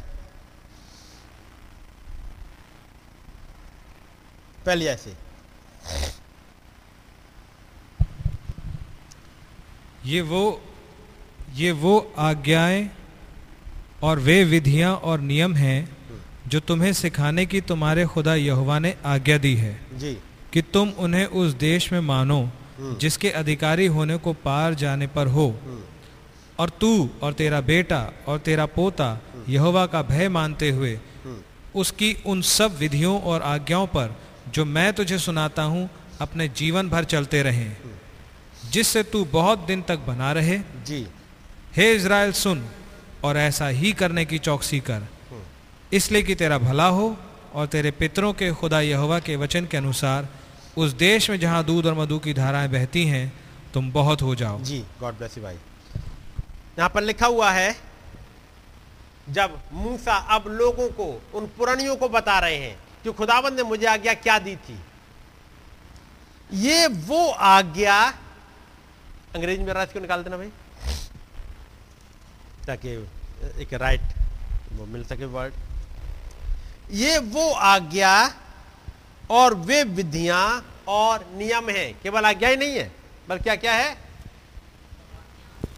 Now these are the commandments एक तो कमांडमेंट्स है and statutes and the judgments ये तीन चीज़ें हैं, ये माननी है। कमांडमेंट आपने पढ़ा है? आप सबने पढ़ा होगा। तीसरा कमांडमेंट क्या है? तीसरा आज्ञा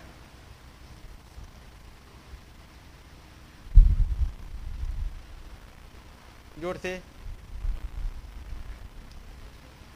चलिए। पढ़ लेते हैं, नहीं है पता है। या पता है, लेकिन मेरे पास तक आवाज़ नहीं पहुँच रही है। कई एक लोग बोल तो रहे लेकिन आवाज़ नहीं आ रही तो मैं चाहूँगा कि बाकी बाहर के लोग सुन रहे हैं तो आवाज़ भी उनके पास तक पहुँच सके। निर्गमन और उसका बीस अध्याय।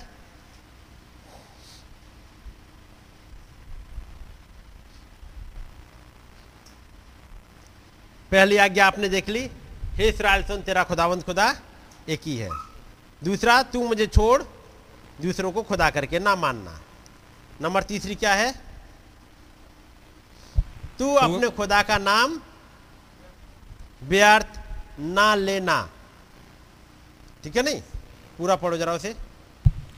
तू अपने खुदा का नाम व्यर्थ ना लेना हम्म, क्योंकि जो यहोवा का नाम व्यर्थ ले वो उसको निर्दोष ना ठहराएगा। जी। तू अपने खुदाबंद का नाम व्यर्थ मत लेना। और मैं इसी का एक हिसाब के सामने पढ़ रहा हूँ।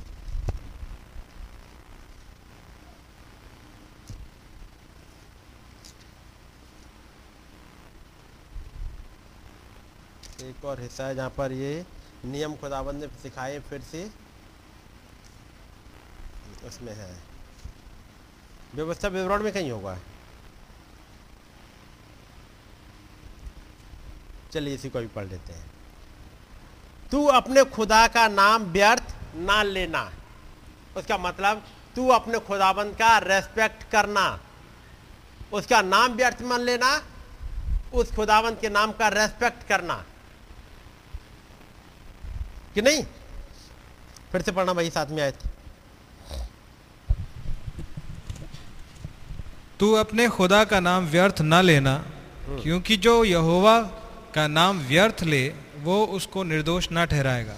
तू अपने खुदाबंद के नाम का आदर करना। क्योंकि जब निर्गमन तेईस बीस पढ़ोगे तो आपको वहाँ पे मिलेगा। मैं तेरे आगे आगे एक दूत को भेजता हूँ तू उसके सामने सावधान रहना। उसका नाम व्यर्थ मत लेना। कारण उसमें मेरा नाम रहता है। तू उसका नाम रेस्पेक्ट के साथ लेना। अब वो रेस्पेक्ट क्या होता है? ज़रूरी है कोई तो सिखाए। तू उसका नाम आदर के साथ लेना। अब आदर में क्या समझा है आदर कैसे कैसे करेंगे? वेलकम करना। वेलकम करना। वेलकम कैसे करेंगे? अब वेलकम करने का तरीका सिखाया। किसने? खुदाबंद एक सहायक हमारे पास भेजा।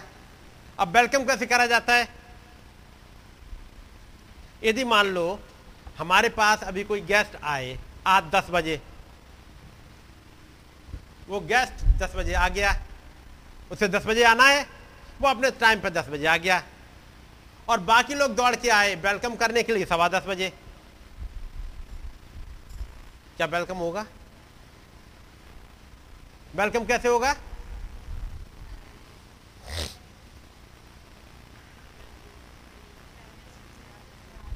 यानी जिसका वेलकम करना है तो उसका मतलब जो आए, जिसका वेलकम करना है, वो बाद में पहुंचेगा। उससे पहले जिनको वेलकम करना है, उन्हें पहुँच जाना चाहिए। टाइमली अब हमने पढ़ लिया अपने खुदाबंद का आदर करना। लेकिन हम रह रहे इंडिया में, जिन्हें सीखा ही नहीं। वेलकम करना कहते किसे हैं? तब खुदाबंद ने एक आर्मी के कमांडर को रखा वेलकम करना सिखाने के लिए। और तब उन्होंने समझाया कि हमारे ऑफिसर जिसे आना होता है, जिस टाइम पर उसने दे दिया जो टाइम उसके बाद, उसके आने के बाद पहुँचे, वो सब के सब लेट है। ऑफिसर यदि अपने टाइम पे आ गया और बाकी जितने आए हैं, वो लेट कमर से है कि नहीं? उनके लिए क्या करा जाता है? जो ऑफिसर अपने टाइम पे आ गया, उसके बाद उसके जूनियर्स उसके बाद आए। जो टाइम दिया गया है, उसके बाद आए। उनके लिए क्या सजा होती है? जी? ज़ोर से बोलो। दौड़? भाई बताओ, भाई भरत है।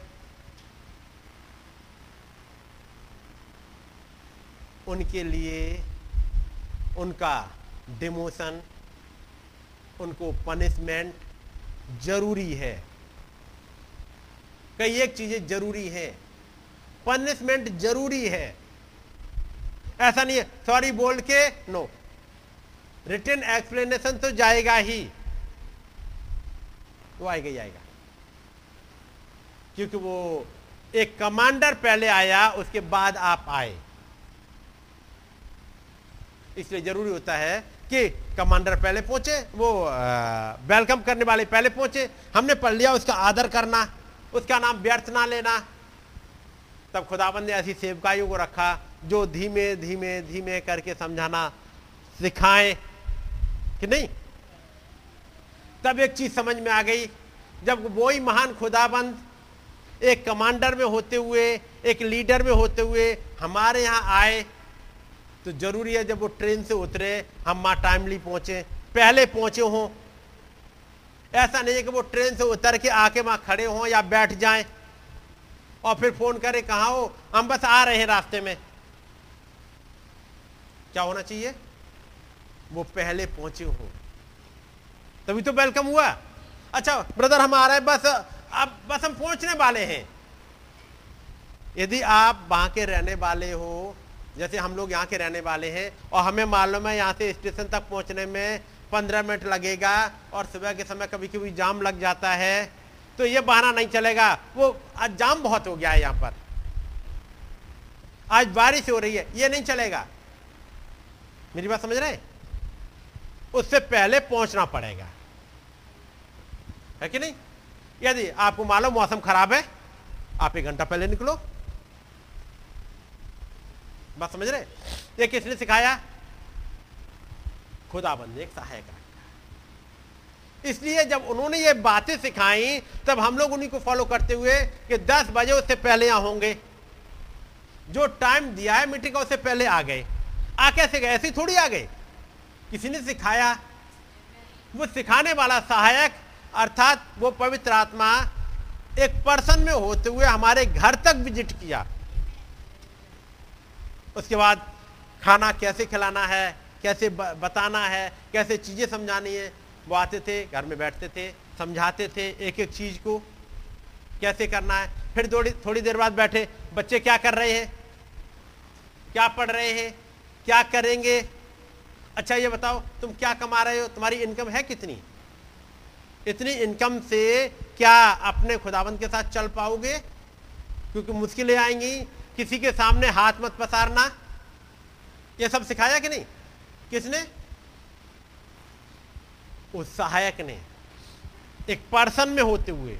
क्योंकि भाई ब्रैनम ने इन तमाम चीज़ों को प्रचार किया। जैसे उन्होंने उधारी को लेकर के बताया कि मेरे पास जो कर्जे थे, मैंने जाके बात करी, मैंने पहले वो पे करूँगा, पहले टाइथिंग और उसके बाद बाकी कर्जे पे करूँगा। ये करा। ये सब कुछ उन्होंने सिखाया। नबी ने हर जगह प्रचार किया, उन बात उन वाली बातों को लेकर के मेरे और आपके लिए धीमे धीमे करके हमारे घर तक पहुँच के उन्होंने सिखाया। ताकि एक और लेवल खुल सके, वो आदर होता क्या है। फिर एक समय आया, जब उस भाई को भी जाना है, उम्र के हिसाब से एक अच्छी लड़ाई उन्होंने लड़ी और अब उन्हें जाना है, खुदाबंद ने एक और सेवकाई को रख दिया। क्योंकि खुदावन ने वायदा किया था, मैं तुम्हें अनाथ ना छोड़ूँगा। कब तक? जगत के अंत तक। मैं तुम्हारे साथ रहूँगा। जब तक मैं और आप यहाँ से चले ना जाएँ, वो यहाँ छोड़ने वाले नहीं है। इसलिए वो एक सेवकाई हटी तो दूसरी सेवकाई दूसरी हटी तो अगली सेवकाई उन्होंने मुझे और आपको अनाथ नहीं छोड़ा। आज तक नहीं छोड़ा। इसलिए तो उन सेवकाइयों से सुनते हुए आगे बढ़ रहे हैं। जब खुदाबंद ने देखा कि इस इंडिया में एक झुंड होगा और एक समय होगा जब भाई साइस भी चले जाएँगे, फिर एक समय होगा भाई लाल भी चले जाएँगे, लेकिन रैप्चर और आगे गया है। तो फिर अगली सेवकाई को भी रखना था? तब खुदाबंद ने उस तीन अक्टूबर को एक और सेवकाई को रखा? हमारे बीच में भेजा भाई आशीष के रूप में, ताकि हम तमाम लोगों के लिए एक ब्लेसिंग का कारण हो। है नहीं? ताकि क्योंकि बचन की वो बात है जो इसमें लिखी है, मैं और आप नहीं समझ पाते, यदि खुदाबंद ने ऐसी सेवकाई ना रखी होती। और जब उस सेवकाई को रखा, आप सोचो उससे हमारा क्या लेना देना? यदि हमारा लेना देना नहीं होता तो वो सेवकाई केवल दिल्ली में प्रचार कर रही होती। लेकिन हमारा लेना देना है उस खुदाबंद को। खुदाबंद ने उस सहायक को, उस पवित्र आत्मा को, ताकि जब तक मुझे और आपको एक पवित्र आत्मा इस लेवल पर ना मिल जाए कि हम और आप खुद ही उन भेदों में घुस सकें। तब तक एक गाइड एक अगुवा जब तक मैं और आप ही उन गुफाओं में घुस के जो बचन की गुफाएँ हैं बचन की गहराइयाँ हैं उनमें घुस के खुद ही ना ढूंढना सीखें तब तक एक सहायक आगे आगे चलता जाएगा। तो खुदावंत का नाम मुबारक हो। उसने ऐसी सेवकाई को हमारे लिए रख दिया एक सहायक रख दिया ताकि उन बातों को हम समझ पाए क्योंकि इनको पढ़ने से हम ऐसे नहीं समझ पाएँगे। सो so, आइए वापस चलते हैं व्यवस्था विवरण में और इसका पाँच अध्याय। छठा अध्याय। ये वो आज्ञा सिक्स सिक्स चैप्टर ये वो आज्ञा और वे विधियाँ और नियम हैं जो तुम्हें सिखाने की, तुम्हारे खुदा यहोवा ने आज्ञा दी है। खुदाबंद ने टेन कमांडमेंट्स दे दिए, लिखे, ये लिए जाओ लेकिन उन टेन कमांडमेंट्स में क्या क्या लिखा है? वो आगे समझाएगा कौन? मूसा? अब मूसा समझा रहे हैं। और तुम उन्हें उस देश में मानो जिसके अधिकारी होने पर, होने को पार जाने पर हो। और तू, और तेरा बेटा, और तेरा पोता, यहोवा का भय मानते हुए, उसकी उन सब विधियों और आज्ञाओं जो मैं तुझे सुनाता हूँ, अपने जीवन भर चलते रहें, जिससे तू बहुत दिन तक बना रहे। यदि उस वचन में मैं कहूँगा आज के समय, इस जीवन में, इस वचन में आप बहुत दिनों तक बने रहो। ये वचन आपको उगल ना दे, ये वचन आपको बाहर फेंक ना दे। उसके लिए ज़रूरी इन वचनों को गहराई से समझा जाए। और उन विधियों को जो खुदाबंद ने रखी हैं, उन्हें माना जाए। कि नहीं? क्योंकि यदि हमने इनमें ढिलाई बरती तो आपने पढ़ा होगा, वो ज़मीन ऐसी है जो अपने रहने वालों को उगल देती है। ये मैसेज ऐसा है, यदि आप प्रॉपर नहीं चले तो थोड़े दिनों के बाद आप अपने आप ही बाहर हो जाओगे। ये मैसेज है, अपने आप बाहर आपको कर देगा। क्योंकि इस वचन के साथ चलते रहे तो आप में जीवन पाया जाता है, और जीवन नहीं आया तो कूड़ा करकट हुए, लहर आएगी और किनारे पे फेंक देगी ले जाके। जब उसमें एक बेदारी आएगी, फिर किनारे फेंक देगी। अगली बेदारी आई और बाहर निकाले फेंक देगी। ये कूड़ा करकट हो रहने नहीं देती।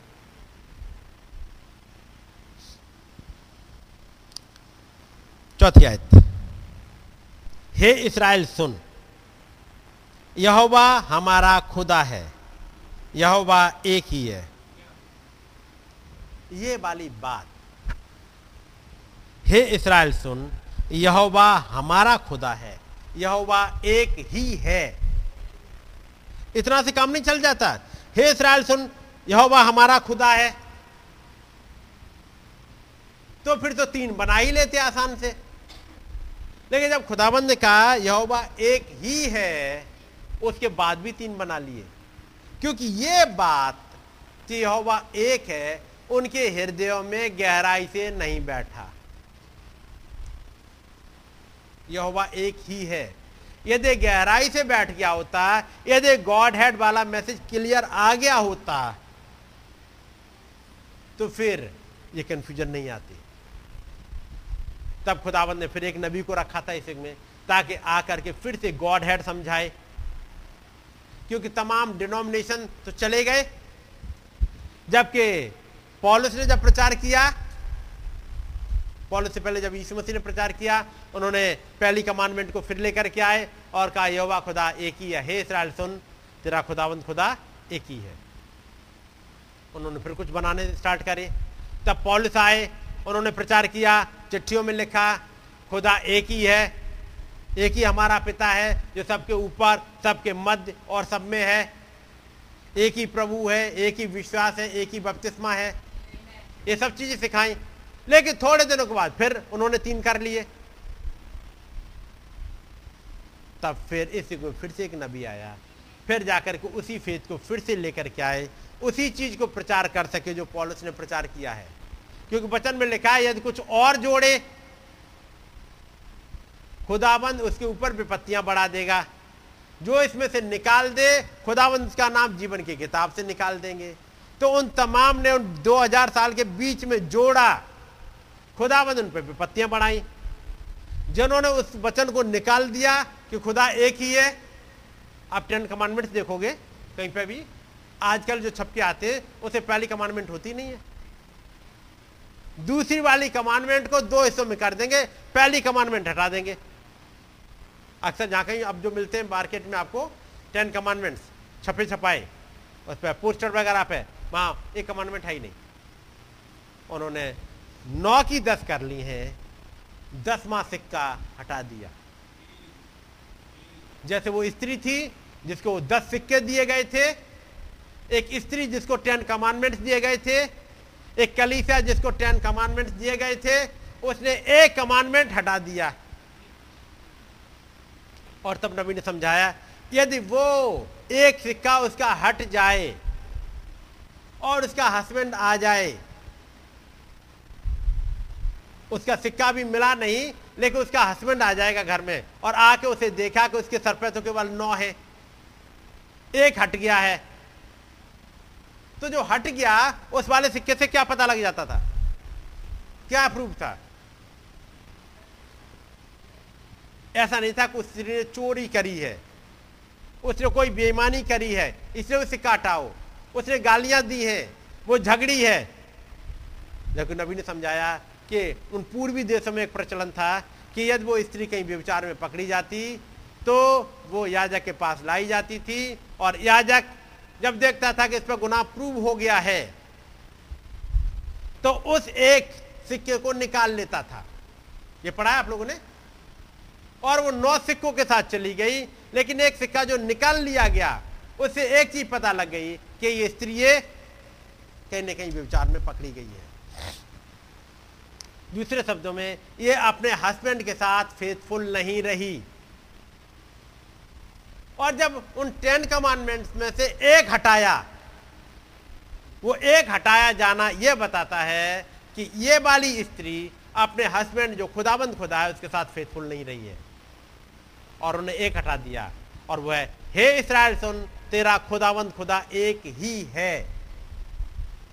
तू अपने सारे, आगे लिखा है, चौथी आयत में हे इसराइल सुन। यह वह हमारा खुदा है। यह वह एक ही है। तू अपने खुदा यह से अपने सारे मन और सारे जीव और सारी शक्ति के साथ प्रेम रखना। ये आज्ञाएँ जो मैं आज तुझको सुनाता हूँ, वो तेरे मन में बनी रहे। ये आज्ञा सुनाई, और आज्ञा क्या है? हे इसराइल सुन। यह हमारा खुदा है। यह एक ही है। तू अपने खुदा यहोवा से अपने सारे मन और सारे जीव और सारी शक्ति के साथ प्रेम रखना। और जो आज्ञा मैं आज तुझको सुनाता हूँ, वे तेरे मन में बनी रहे। है नहीं? अंग्रेज़ मेरा निकाल लेना उसको। वो तेरे मन में बनी रहे। तू उन्हें अपने बच्चों को समझा कर सिखाया करना। और घर में बैठे, मार्ग पर चलते लेटते बैठ उठते इनकी चर्चा किया करना है नहीं? बच्चों को कैसे सिखाएँ?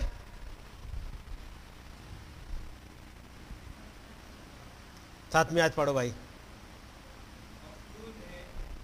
बाल बच्चों को समझा कर सिखाया करना। इन बाल बच्चों को समझा करके सिखाया करना। या तू इन नियमों को बच्चों को रटा देना। वो तोते की तरह बताते चले जा, बस, इतना सफिशियंट है? नहीं। फिर कैसे समझाएँ? कैसे सिखाएँ? आया? And thou shall teach them diligently unto thy children shall talk of them when thou sit in thine house जब तू अपने घर में बैठे तब सिखाया करना। आगे। And when walkest by the way, जब तू रास्ते पर चले तो सिखाया करना। और जब तू लेटे तब सिखाया करना। जब तू उठे तब सिखाया करना। क्या सिखाना है? लेटते, उठते, इनकी चर्चा किया करना, इनको सिखाया करना। बस समझ रहे सिखाने के लिए तरीका? क्या सिखाना है? हे इसराइल सुन, यहोवा हमारा खुदा है, यहोवा एक ही है। अब ये सिखाने का काम केवल मूसा का ही नहीं रह गया। ठीक है नहीं? बता दिया कि तू इसराइलियों को बताना, जब वो जहाँ पार जाने पे है, वो अपने पीढ़ियों को सिखाते रहे। सिखाने का काम केवल मूसा का नहीं रह गया। मूसा ने ये बता दिया, कुछ पुरानियों को सिखा दिया। अब पुरानियों का काम है ये सिखाएँ आगे। कैसे सिखाएँगे? छठी आयत। सातवीं सातवीं। छठी छठी नहीं निकाली तुमने? And these words which I command thee, this day shall be in thine mind. ये तेरे दिमाग में, तेरी मेमोरी में बनी रहे। है नहीं?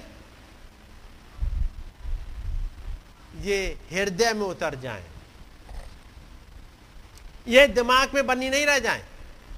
ये रटी रटाई ना रह जाए, बल्कि ये जीवन का एक हिस्सा बन जाए।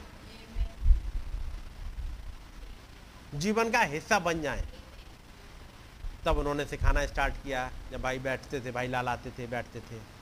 और अब आगे भाई, अब चूँकि वो टाइम नहीं है कि हर जगह वो विज़िट कर सके, लेकिन उस भाई ने आकर के विज़िट करा, एक लेवल तक ले आए, ताकि अब अगला भाई आए, अगली सेवकाई आए, आपको और आगे लेके चले। लेकिन प्राइमरी चीज़ें मत भूल जाइएगा। अब मैं आता हूँ। कब कब सिखाना? साथ में आए और तू इन्हें अपने बाल बच्चों को समझा कर सिखाया करना। हम्म, कहाँ पर? अब जा अंग्रेज़ी के लेके आइएगा। And thou shalt teach them diligently कैसे सिखाना है? Diligently unto thy children and shall talk of them when thou sittest in thy in thine house जब तू अपने घर में बैठे तो बातचीत ये हो। हम्म, कैसी वाली बातचीत हो? और यहाँ तमाम बार हम हल्के पढ़ते हैं। बच्चों को जब घर में बैठे तो सिखाना जब रास्ते में चले तो सिखाना जब ये सोए बिस्तर पर जाए तो सिखाना उठे तो सिखाना। अब जब उठे तब कैसे सिखाएँ? जब बिस्तर पर जाए तब कैसे सिखाएँ? कुछ तो तरीका होगा। और ये काम सिखाने का है। तो जब बच्चे जब बिस्तर पर जाने लगे तो आप बुलाइएगा। इकट्ठा करिएगा। उनके साथ बैठ के प्रेयर करिएगा। उन्हें पूछिएगा, दिन भर का इनको ये अनुभव है? दिन भर कई मुश्किलों से गुजरे हैं? क्योंकि बच्चे जब बढ़ रहे होते, ढेर सारी क्वेरीज होती हैं। दिन में कई एक जगह इधर उधर गए होते हैं। क्या ही बेटर हो कि जब रात को बच्चे जब सोने जाएँ, उससे पहले बुलाओ, उनके लिए दुआ करो, उनसे पूछो, दिन में कहीं गड़बड़ी तो नहीं हुई है? अयूब की तरह। उनके सामने बैठ के आप, और जब आप बच्चों के लिए दुआ करोगे, घर का लीडर बैठ के खुदावन ये दिन बच्चों ने दिन भर में अपनी सोच में अनजाने में, यदि आपके साथ में कुछ गलत चले हैं, खुदा मैं खड़ा हूँ उनके बीच में, इनके लिए माफ़ी मांगने के लिए। मैं इनके लिए माफ़ी मांग रहा हूँ प्रभु। अयुब यही तो कर रहा है पढ़ा है आपने? अयुब यही तो कर रहा है अपने बच्चों के लिए। प्रभु, हो सकता है अनजाने में छोड़ दिया हो, जानबूझ के नहीं छोड़ा हो। अनजाने में छोड़ दिया हो, प्रभु, मैं आ गया इनके साथ। मैं आता हूँ, बीच में बैठता हूँ। यह भी उतनी समझ नहीं है। ये नहीं समझ पाए उस लीडिंग को, प्रभु, मैं आता हूँ। यदि पापा नहीं है घर में तो फिर मम्मी का काम बनता है। प्रभु, पापा नहीं है इनके यहाँ पे। मैं बैठती हूँ उनके साथ में, ताकि इन्होंने कुछ गड़बड़ करी हो, मैं माफ़ी मांगती हूँ। वो वचन यहाँ पर प्रॉपर फॉलो नहीं करे हैं। और याद रखिएगा, जब आपने ये सब कुछ किया आपका बेटा, आपकी बेटी रात में सुकून से सो सकेंगे।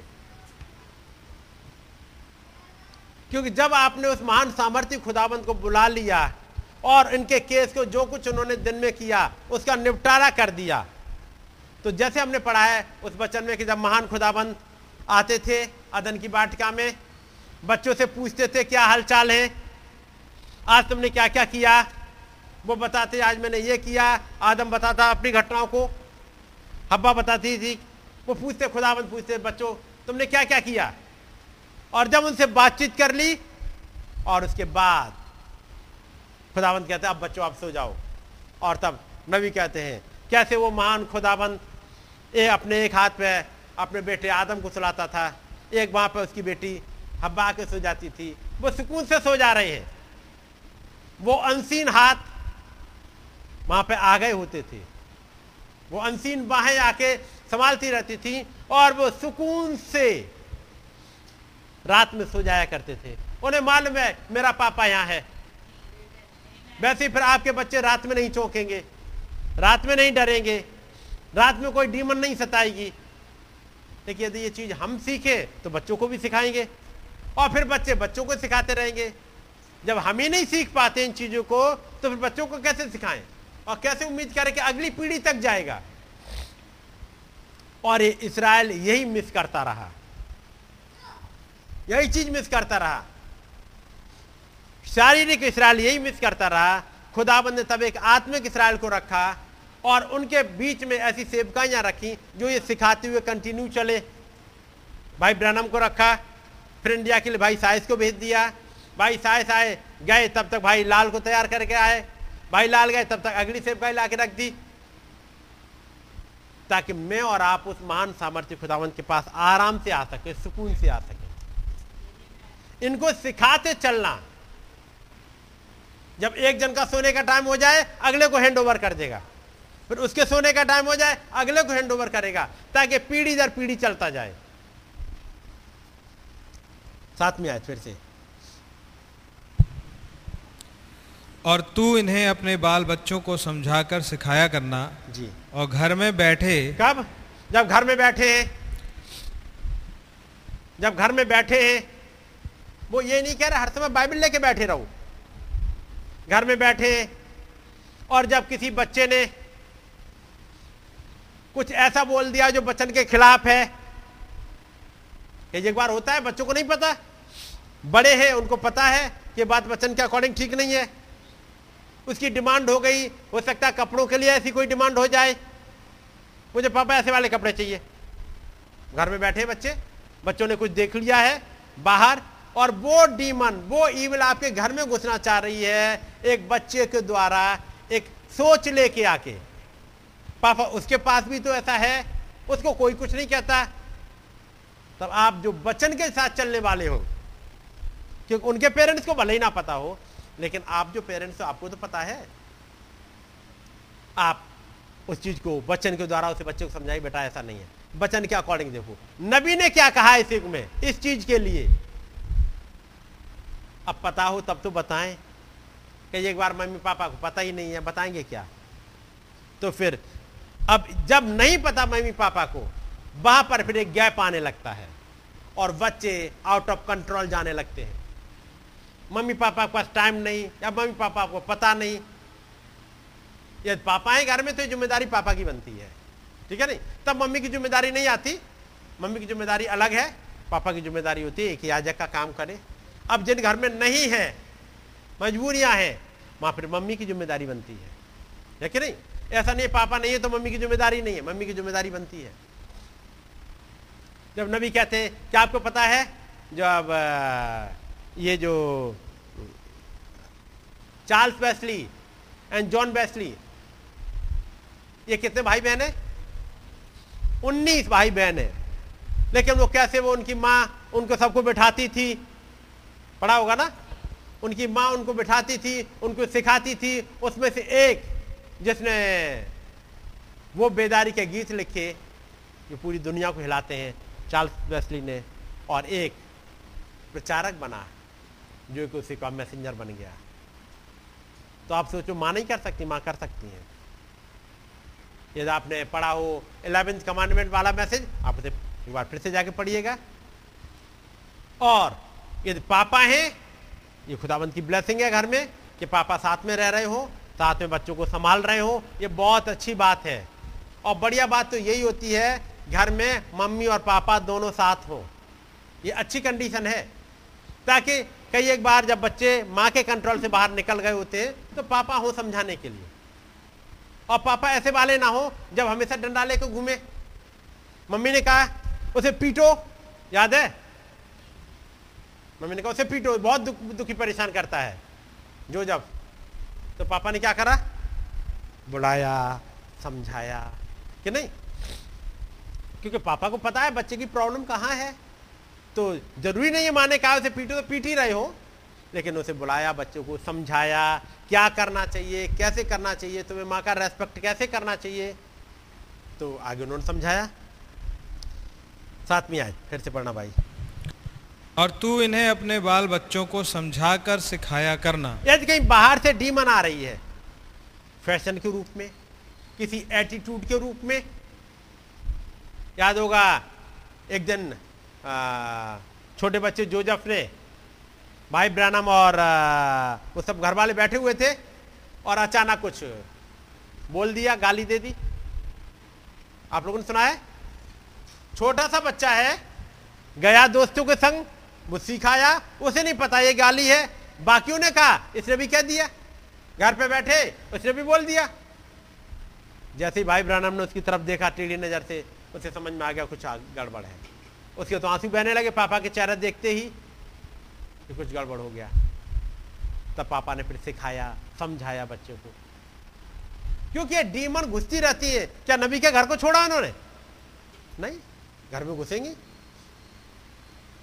एक दिन जब वो छोटा बच्चा साइकिल चलाता है, अभी आएँगे ये बच्चे नटखट। हैं नटखटपन बच्चों का होता है। उनके, क्या कहेंगे नेचर में ही है। वो अपना साइकिल ले जा रहे हैं और किसी और को नहीं। किसके पैर में मार रहे हैं? भाई पेरीग्रीन के पैर में। और भाई पेरीग्रीन कितने बड़े होंगे? उनसे कम से कम 20 साल बड़े। क्योंकि ये, ये पैदा हुए पचपन में और वो पैदा हुए हैं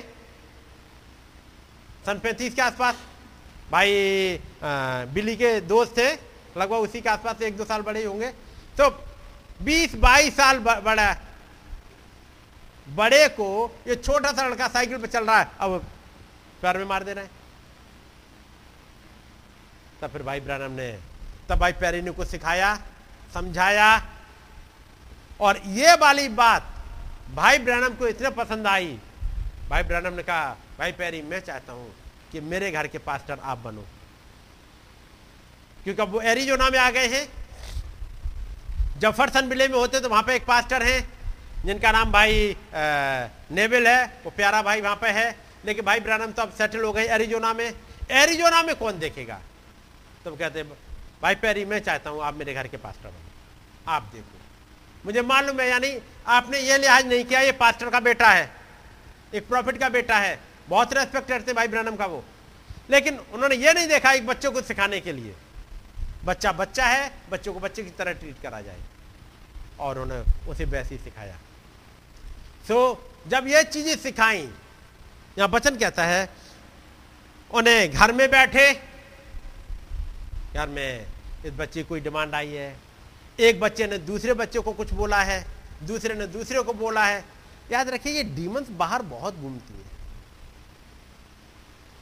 और जैसे अभी आ, पिछले ट्यूसडे का ही मैसेज था। शायद ट्वेंटी एट को ट्यूसडे था शायद? हाँ अट्ठाईस को ट्यूसडे वाला मैसेज आपने सुना होगा कि जब भाई ने भजन सहता एक लिया और ताका धन्य है वो जो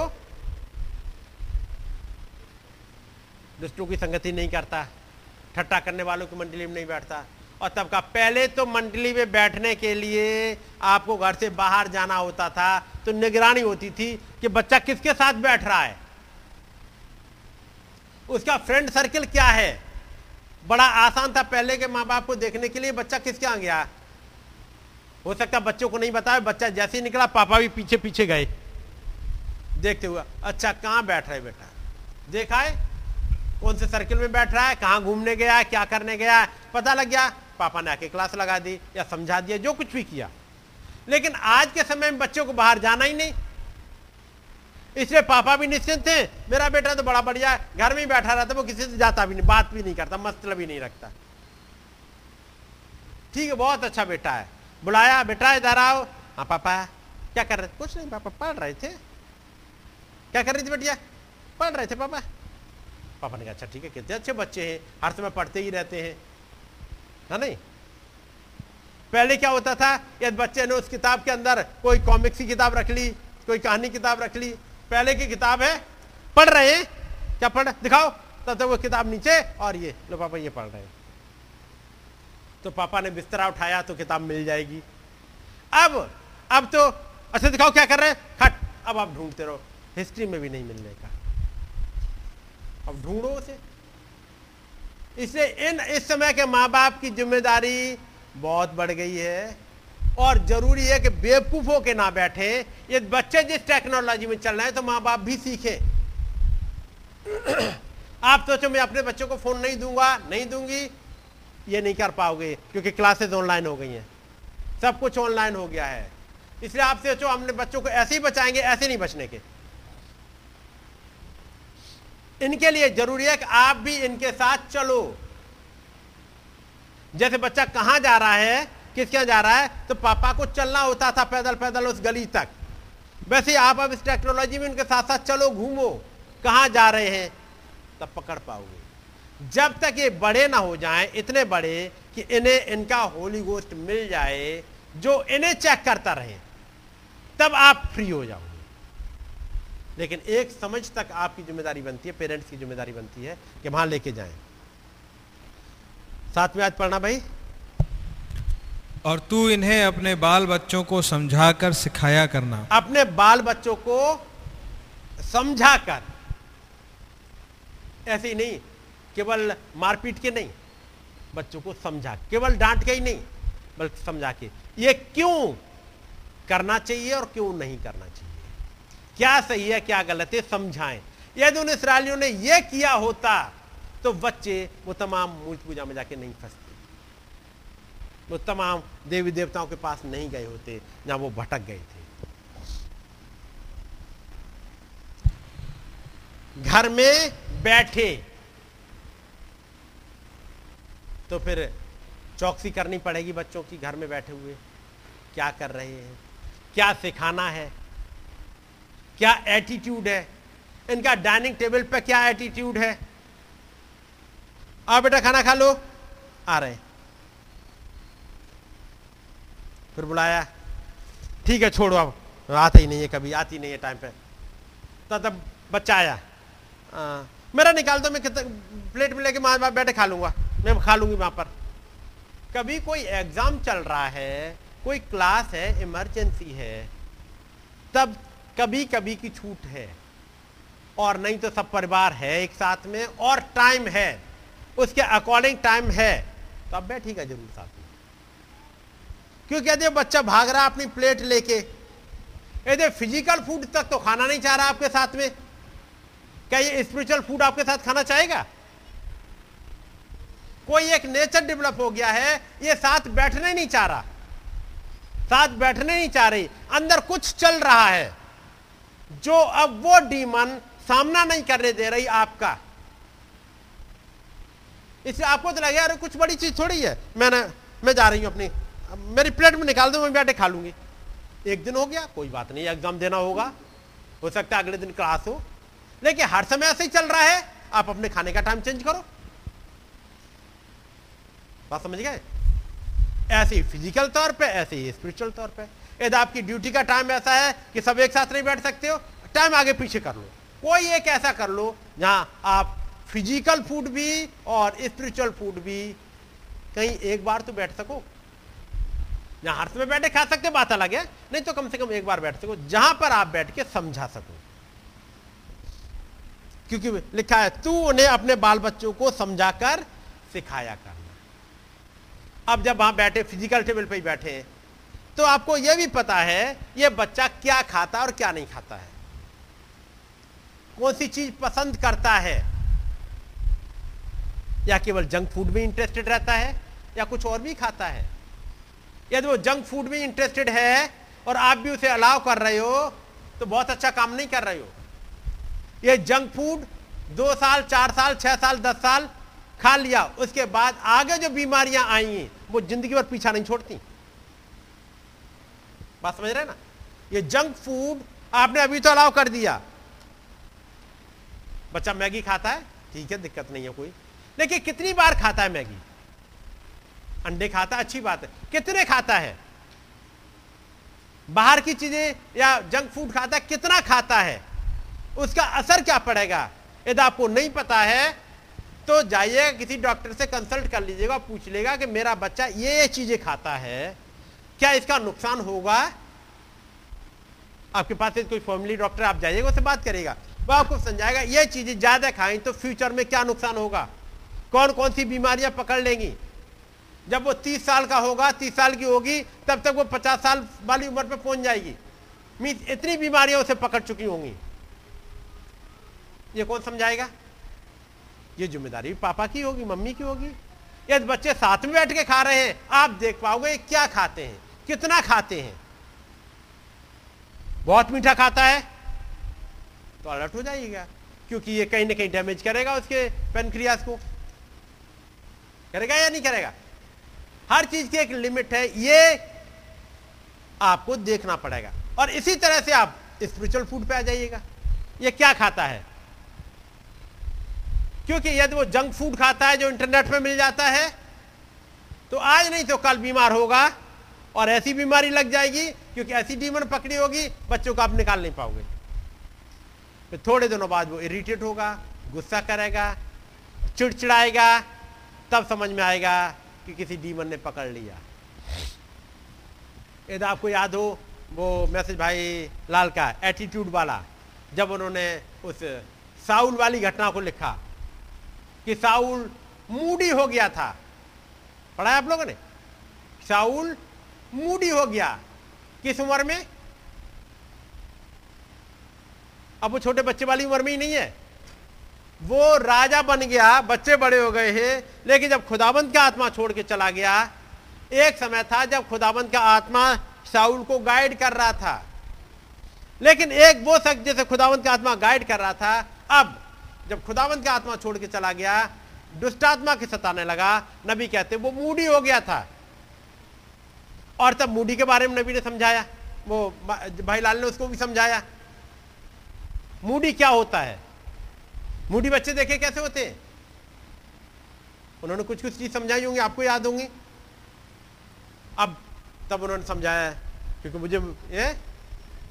वो मैसेज सुने हैं। अब वो बच्चा निकल रहा है। ऐसे ही जा रहा है, गुजर रहा है। उन्हें देखा सामने घर में घंटी लगी है किसी की। उन्हें घंटी बजा दी और भाग गए।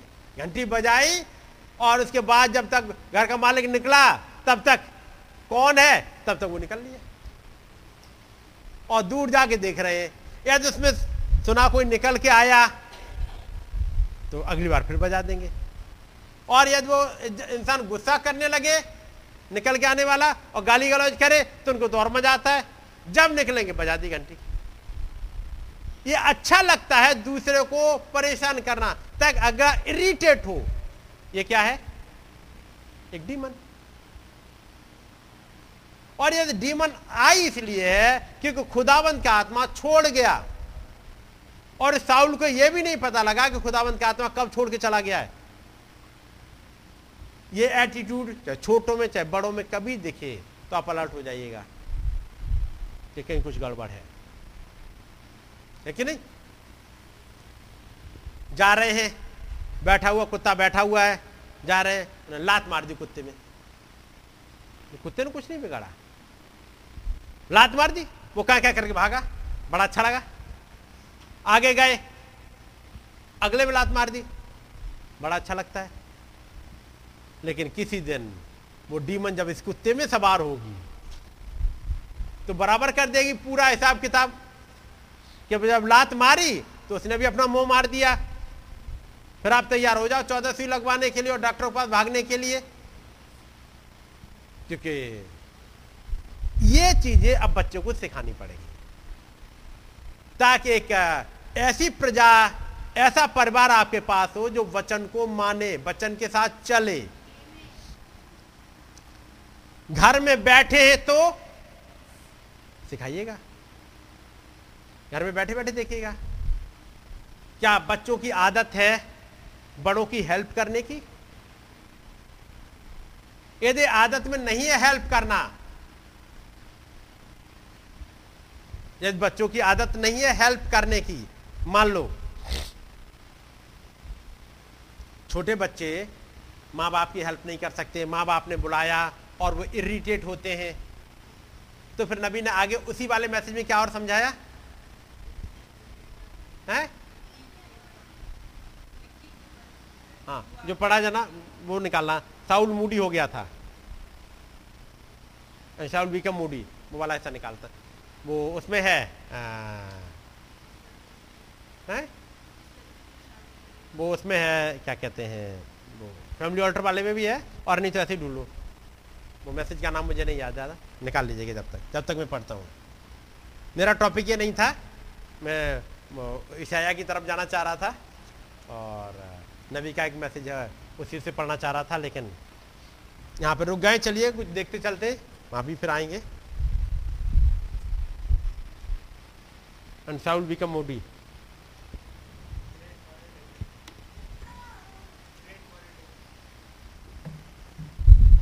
निकालो ग्रेट वॉरियर डेविड अभी हिंदी में नहीं है। हो सकता है किसी समय हिंदी में आ जाइए, लेकिन नबी वहाँ पर प्रचार किए great warrior David great warrior Joshua ये आसपास ही मैसेज प्रचार कर हैं। तो ग्रेट वॉरियर डेविड घर में बैठे, मार्ग पर चलते, ये मार्ग पर चलते हुए कैसे देखे? मार्ग पर चलते हुए सिखाना है। अब मार्ग में चल रहे हैं, रास्ते में मम्मी पापा भी चल रहे हैं, बच्चे भी चल रहे हैं। तो माँ बाप को यह भी देखना है, बच्चों की निगाहें अटकती कहाँ हैं? कहाँ पर अटक जाती हैं? कहीं ना कहीं तो अटकती है रास्ते में चलते वक्त। कहीं बड़ा सा बिल बोर्ड दिखा वहाँ अटक गई। तो ये देखो कौन से वाले बिलबोर्ड पर ज़्यादा अटकती हैं। क्योंकि यदि कहीं अटकती तो उसके पीछे एक अट्रैक्शन है। ये बिलबोर्ड यहाँ अंदर से कुछ खींच रहा है। एक अट्रैक्शन है। उधर एक चुम्बक इधर एक चुम्बक दूसरे को खींच रही है। और कौन सी जगह से ये भागता है? क्योंकि एक, एक खिंचाव है। कहीं पे बिलबोर्ड पे कहीं फ़ैशन की तरफ़ कहीं लड़कियाँ दिख गई तो उसकी तरफ़ ही निगाह टकी रह जाती है। या लड़कियों की साथ चल रही है और लड़कों की तरफ़ भी टिकी रह गई। कहाँ अटकती है नज़रें? चलते वक्त यह भी देखना है। वहाँ मत टोकिएगा चाहे? घर पे आके आप बचन के द्वारा समझाइएगा।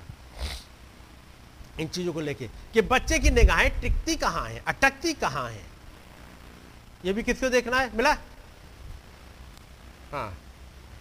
आगे ऊपर चलो। शाउल मूडी हो गया था, आगे चलो। और तब नबी कहते did you know so they he was out sort of out of sort all the time वो क्या बन गया था? हर समय चिड़चिड़ा, गुस्सेबाज। ऐसी कुछ हुआ था ना? हाई टेम्पर्ड जब देखो तब गुस्सा उसका ऊपर ही बना रहे। You know that is the evil spirit क्या आप जानते हो कि एक इविल स्पिरिट है? आप सोचो मेरे बच्चों की स्पिरिट कैसे पकड़ सकती है? मैं तो उसे चर्च में लेके आता हूँ, आती हूँ। मैं होली कम्युनियन भी लेता हूँ, लेती हूँ, बाइबल भी पढ़ते हैं, हम गवाही भी देते हैं, हम टाइथिंग भी देते हैं, हम सब कुछ करते हैं। हमारे बच्चों को कैसे पकड़ सकती है?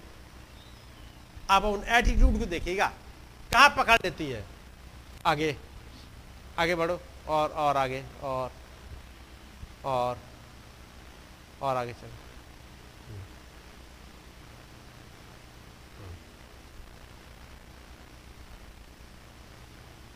नहीं नहीं। आगे निकल गया वो।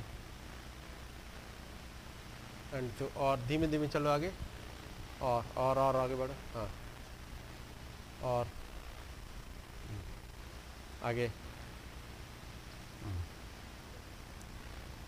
हम्म, और।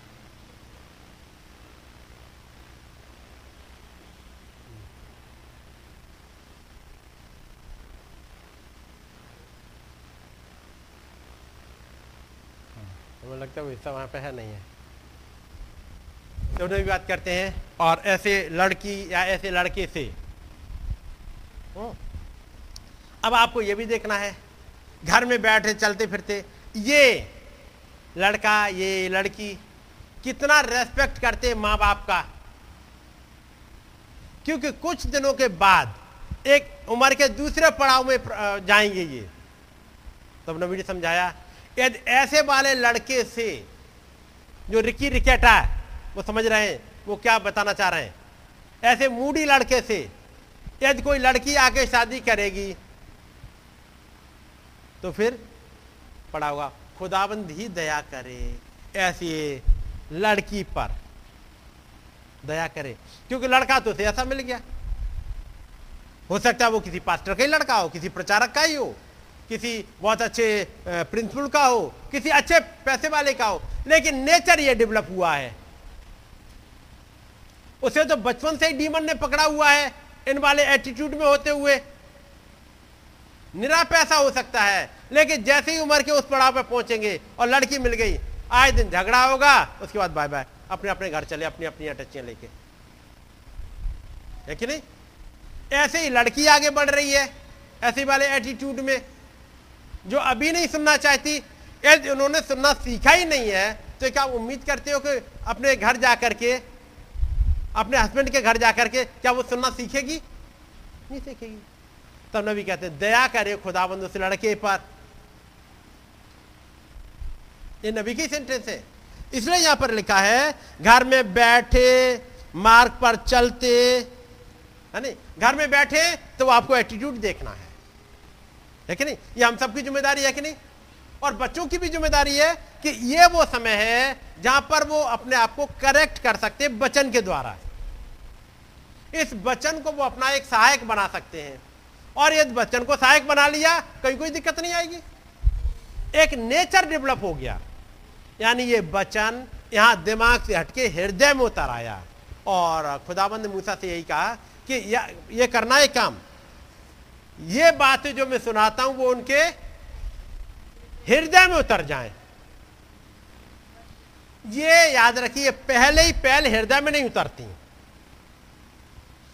पहले आपको ज़बरदस्ती कुछ चीज़ें करानी होती हैं। तब ये चीज़ उनकी मेमोरी में चली जाती हैं। अच्छा हमें सुबह सुबह उठ के ये काम करना चाहिए। दोपहर को ये काम है, साँझ के काम। अब ये उनके यहाँ मेमोरी में आ गई कुछ दिनों के बाद धीमे धीमे उनका एटीट्यूड बन जाएगा। और खुदाबंद उस एटीट्यूड को लेने आ रहे हैं। उस एक करेक्टर को लेने आ रहे हैं जो वचन के अकॉर्डिंग हो। वो एक एटीट्यूड एक करेक्टर बन जाएगा। तब आप खुदाबंद के एट्रीब्यूट बन जाओगे। खुदाबंद के जो कैरेक्टर है वो आपके अंदर आ जाएँगे। तो ये केवल दिमाग तक ना रह जाए, बल्कि धीमे धीमे ये बातें आपके हृदय में उतर जाएँ। और उतरेंगी कैसे? आराम से। तब आ, भाई लाल एक एग्ज़ाम्पल बताते थे कि एक बकरी को कैसे सिखाया। याद है? कितने लोग याद है? कुछ लोग याद है जो पुराने उनको याद है। नए वालों को नहीं याद है। और वो था कि बता रहे हैं उनके घर में एक बकरी थी। और कहीं बाहर से शायद लेके आए थे या कुछ था? नहीं आई थी वो, घर के माहौल से वाकिफ थी नहीं तो उसे लेके आए थे। और उसने उसे जाड़ों के दोनों में अंदर बाँध दिया। अब बकरी तो बकरी है, जानवर है। उसने बकरी ने रात में अंदर ही यूरिन कर दी जहाँ बंधी थी, रात में लगी, रात में पेशाब कर दी। बकरी ने तो कौन सी गलती कर दी जानवर तो जानवर है। तब अंकल समझाते थे तो क्या करा कि मामा आए उन्होंने देखा बकरी को, बकरी में एक झापड़ मारा और दिखाए। ये देखा क्या कर दिया है? फिर एक मारा। ये क्या कर दिया है? बकरी को। उन्होंने कभी इधर जा पड़ और फिर बताएँ, ये क्या करा तूने? ये क्या करा? उसके बाद अगले दिन जब बकरी सुबह जाके देखे तो वो तो जगह तो सूखी है। लेकिन जैसे ही दरवाज़ा खोला और इसकी रस्सी छुड़ाई, वो बकरी भागते हुए गई। भागते हुए दूर जाकर के भाग करके आई। सीख गई? तब उन्होंने बताया जानवर तक को तो सिखाया जा सकता है। तो इंसान को क्यों नहीं? क्या जानवर सीख जाते? सीख जाते? जानवरों को पता है कि हमारे खाने का टाइम आ गया। गाँव में जाइएगा यदि उसने किसान ने अपना हल उठाया तो बैल अपने आप उठ के खड़े हो जाएँगे, भाई, हमारा भी काम आ गया। उसने हल उठाया है तो जानवर तैयार हो गए बैल, उन्हें मालूम हमें चलना है, चल देंगे। हम्म। उसने घर पे, अब घर पे खेत पे काम करते रहे। खेत पे काम करने के बाद में हल रखा है, जानवर चल रहे और उसने बुटाया, अपना हल उठाया। उसका मतलब जानवर समझ जाएगा, हम घर जाने के टाइम में, वो अपने आप के साथ से चल देंगे। जो गाँव में रहे, उन्हें पता है कि जानवरों को क्या क्या आता है। सीख चुके होते हैं। साँझ हुई, उन्हें मालूम घर जाना है। तो ये जानवर सीख सकता है तो इंसान क्यों नहीं? सिखाना होता है। और मुझे और आपको ये सीखना होता है। ठीक है नहीं? क्या क्या सीखना होता है? बुरे को त्यागना और भले को ग्रहण करना। आपने पढ़ाई है वाला कहीं सा? ये सीखना होता है, क्योंकि बुराई तो अपने आप आ जाती है, इस बुरे को त्यागना। ये नेचर आया हुआ इसे एक एक करके त्यागना। इसी चैप्टर मिल जाएगा उसमें ईशाया में, सात अध्याय में। ईशाया सात और उसकी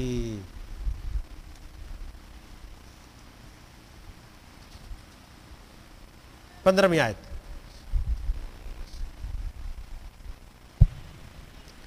और यहोवा तुझसे सब प्रकार के रोग दूर करेगा। कौन सा चैप्टर भाई? अच्छा ये व्यवस्था सात सात। यशाया बताया आपने। हाँ ईशाया सात चौदह। सात पंद्रह पढ़ रहा हूँ। और जब तक वो बुरे को त्यागना और भले को ग्रहण करना ना जाने तब तक वो मक्खन और मधु खाएगा। क्योंकि उससे पहले को वो लड़का बुरे को त्यागना और भले को ग्रहण करना जाने वो देश जिसके दोनों राजाओं से तू घबरा रहा है निर्जन हो जाएगा। तो फिर मुझे और आपको भी सीखना पड़ेगा। यदि बच्चे में नटखटपन है तो मैं ये नहीं कह रहा हूँ गलत है। कि ये होना ही नहीं चाहिए था, पैदाइश से पैदाइश से है, लेकिन ये बना रहे, ये गलत है। एक समय आने के बाद ये चीज़ें हटती जाए, छूटती जाए। और इसको कब सिखाना होगा? साथ में आज वापस आई व्यवस्था विरोध में। व्यवस्था विरोध छह और इसके साथ में आए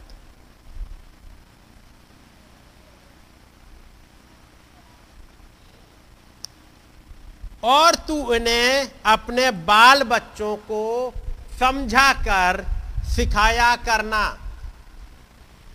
बच्चों को कैसे सिखाएँगे? समझा के।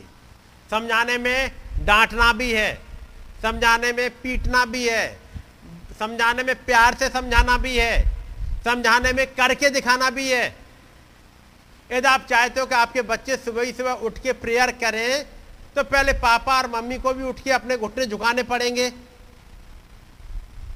यदि पापा अपने घुटने झुकाते हैं उठने के बाद मम्मी झुकाती हैं। यदि पापा सोने से पहले दुआ करते हैं, मम्मी सोने से पहले दुआ करती हैं तो बच्चे भी सीखेंगे। बच्चों से कहो, दुआ करो और खुद करे ना, वो नहीं सीखेंगे। इसे सिखाने में यह भी आता है कि आप करके सिखाओ। यदि आप बाइबल पढ़ोगे, बच्चे भी पढ़ेंगे।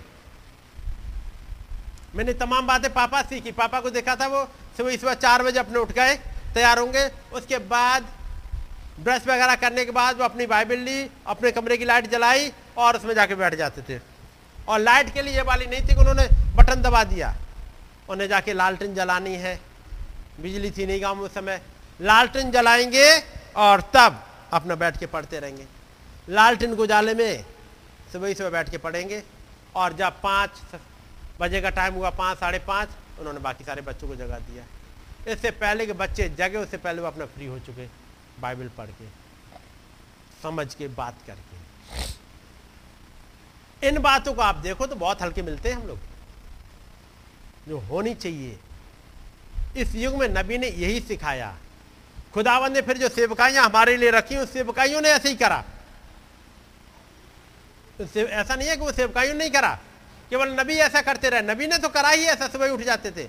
लेकिन सेवकाइयों ने भी ऐसे ही करा, ताकि सुबह सुबह उठे और ये एक्शन में आए, ताकि अगली पीढ़ी सीखते हुए आगे बढ़े।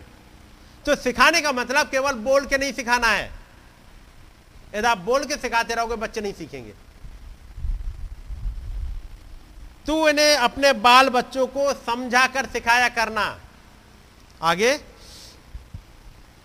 घर में बैठे तो घर में जब बैठे हैं, चाहे डाइनिंग टेबल पे, चाहे स्टडी टेबल पे, चाहे अपने ड्राइंग रूम में, इन बच्चों के हर एक चीज़ को आप वॉच करते हुए सिखाना होगा। और ये सीखने का तरीका केवल बोलते ही नहीं सिखाते रहो, उन्हें लेक्चर दे, जब मिल जाए तब लेक्चर दो। उससे नहीं सीखते बच्चे, उससे इरिटेट होते हैं। सिखाने का तरीका क्या है? आप करके दिखाओ धीमे धीमे बच्चे भी करेंगे, एक चीज़ सीख जाएँगे वो भी। मार्ग में चलते, बता दिया मैंने, लेटते, उठते, इनकी चर्चा क्या करना? किसकी? केवल टेन कमांडमेंट सुना दो तो मालूम है, हमारा खुदावंत खुदा एक ही है। ऐसे नहीं सिखा देना है। जब बच्चों का इंटरेस्ट बच्चों का प्यार खुदा के बजाय किसी और चीज़ पर जाने लगे तो नहीं तो बेटा, तुम्हारे पास केवल एक ही खुदाबंद है। तुम्हारे पास ऑब्जेक्ट ऑफ़ वर्शिप केवल एक है। एक ही है जो तुम्हारी ज़िंदगी में प्रायोरिटी पे होना चाहिए। और जैसे मैं कह रहा था, भाई, साइस उनकी ज़िंदगी की प्रायोरिटी क्या थी? हम में से हर एक कोई कोशिश करते हैं, बच्चे जब अपने करियर वाले में देखते हैं, एक काम करते हैं, थोड़ा सा मेहनत करें, अमेरिका, ऑस्ट्रेलिया, कनाडा यूके कहीं जाके बस जाए। होता है कि नहीं होता? देखो, उनका क्या करोगे, जो अमेरिका में पैदा ही हुआ, वो इंसान इंडिया के जंगलों में आए, इस वचन को प्रायोरिटी रखते हुए, कि नहीं? है कि नहीं? तब मैंने देखा था, उनका, जैसे भाई आशीष ने बोला था कि मेरे साथ के तमाम लोग चले गए और खूब पैसा कमाए, वहीं सेटल भी हो गए हैं। लेकिन खुदाबंद ने एक चीज़ सिखाई थी, खुदाबंद के सामने जाओ, एक पर्पस पूछो, खुदाबंद, आपने मुझे कहाँ के लिए रखा है? मैं ये नहीं कह रहा हूँ केवल इंडिया में रह जाओ। मेरा कहना है, इस खुदाबंद से पूछो, यदि खुदाबंद कहे, इंडिया से बाहर जाना तो जाओ। खुदाबंद कहे, तुम इंडिया की बात छोड़ो, तुम इलाहाबाद जैसे सिटी लाइक भी नहीं रखा है मैंने। तुम्हें रखा है बिल्कुल गाँव में बिहार में जाके वहाँ सुनाओ मेरा वचन। जाओ भाई। कि नहीं? मैंने देखा था, वो पंजाब के भाई भाई अशोक हैं। उनके पापा पास्टर निर्दोष। नाम सुना होगा आपने। पास्टर निर्दोष हुआ करते थे। उनके पास सब कुछ, बढ़िया एक कलीसिया, लुधियाना में, सिटी में। लुधियाना में सिटी में एक कलीसिया थी और उनके पापा देखभाल कर रहे थे। फिर जब ये भाई अशोक बड़े हुए तो लोगों ने कहा, भाई पापा का चर्च तो है ही है और तुम प्रचारक हो ही तो आगे पापा के बाद काम संभाल लेना। उन्होंने कहा, नहीं। पापा अपना संभाल रहे हैं। यदि पापा के काम को ही मैंने संभाल लिया। वो चर्च जो पापा देख रहे थे, उसी को संभाल लिया तो फ़ायदा क्या हुआ?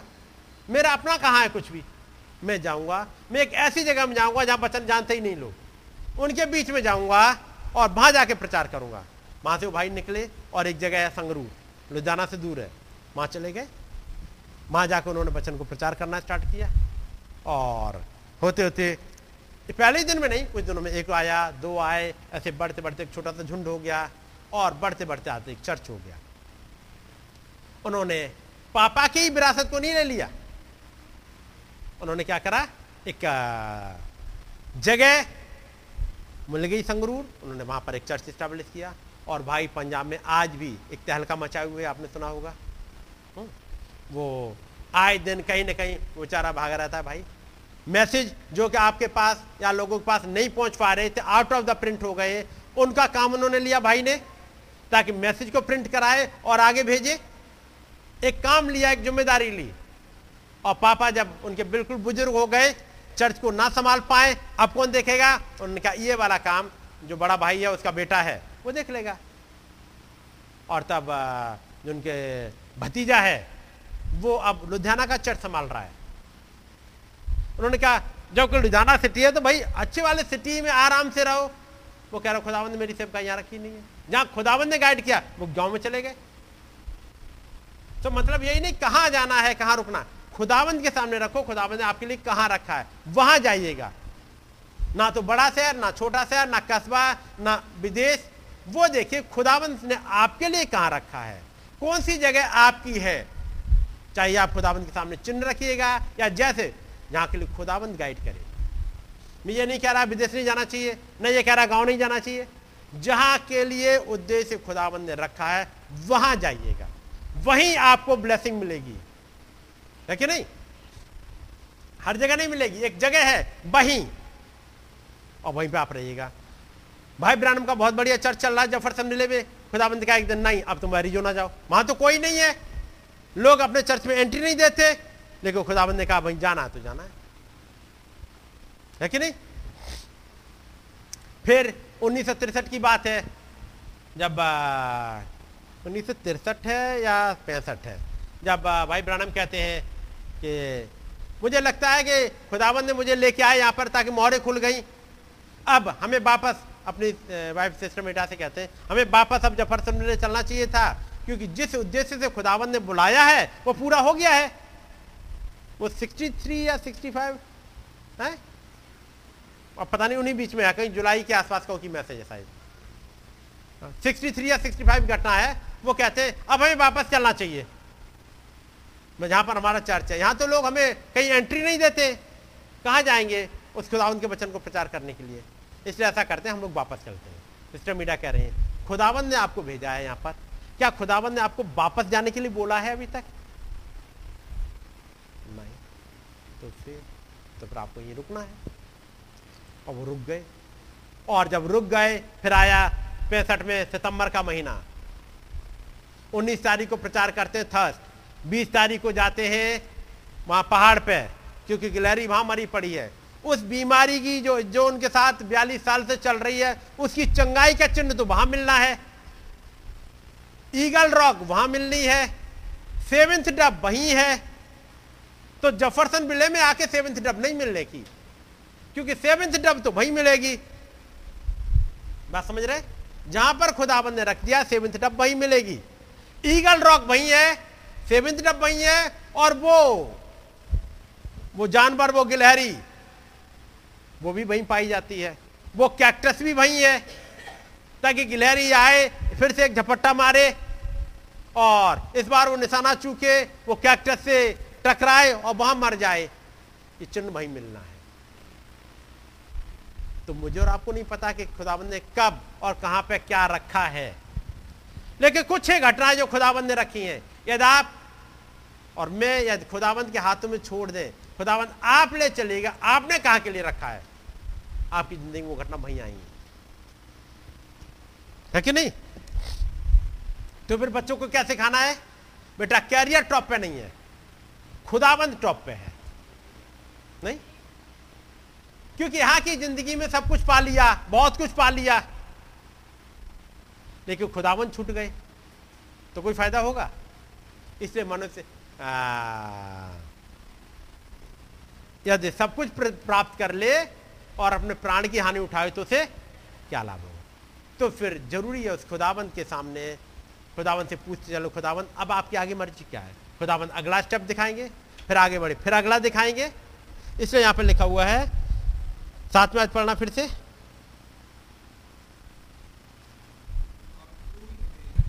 अपने बाल बच्चों को समझाकर सिखाया करना। हम्म, और घर में बैठे, मार्ग पर चलते, लेटते, उठते, इनकी चर्चा किया करना। जी, इनकी चर्चा, लेटते, उठते, बैठते, यानी एक घर का माहौल एक ऐसा हो, जहाँ पर इस खुदाबंद को, उसके बचन को प्रायोरिटी मिल सके, हर एक चीज़ों में। चाहे बच्चों का एटीट्यूड हो, चाहे हस्बैंड का एटीट्यूड हो, चाहे वाइफ का एटीट्यूड हो, चाहे घर वालों के काम काज हो, चाहे घर वालों के बिज़नेस हो हर चीज़ में आपको इस खुदाबंद को प्रायोरिटी देते चलिए। और खुदाबंद यही चाहते हैं कि एक बिलीवर यानी उसके बच्चे उसको प्रायोरिटी देते हुए चले। दुनिया के लिए नहीं है। जिस खुदाबंद ने हमारे लिए अपनी जान दे दी, वो भी हमसे भी कुछ उम्मीद कर रहे हैं।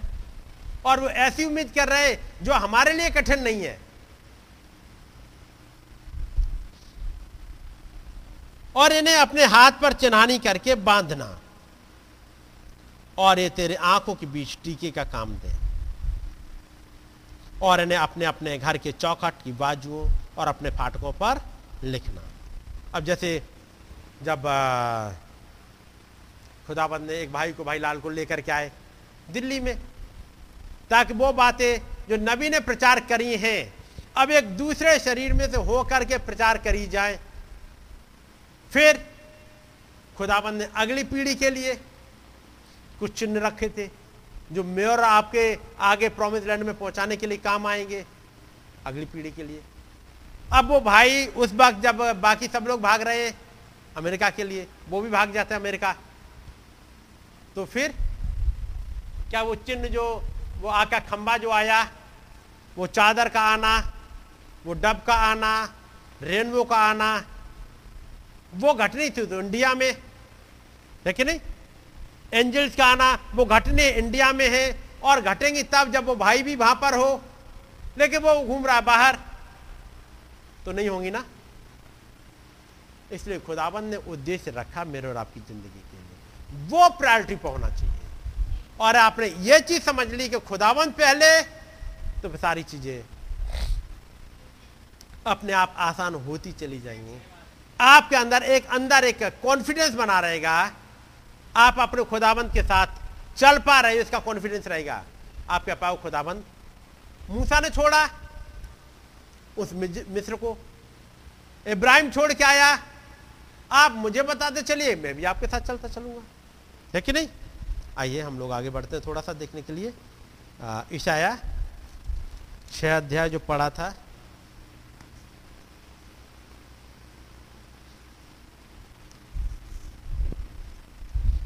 और नबी ने एक मैसेज प्रचार किया सितंबर में ही नौ सितंबर 1962 और वो मैसेज का नाम है, इन हिज प्रेजेंस, उसकी उपस्थिति में। है ना? मैसेज का नाम है, उसकी उपस्थिति में।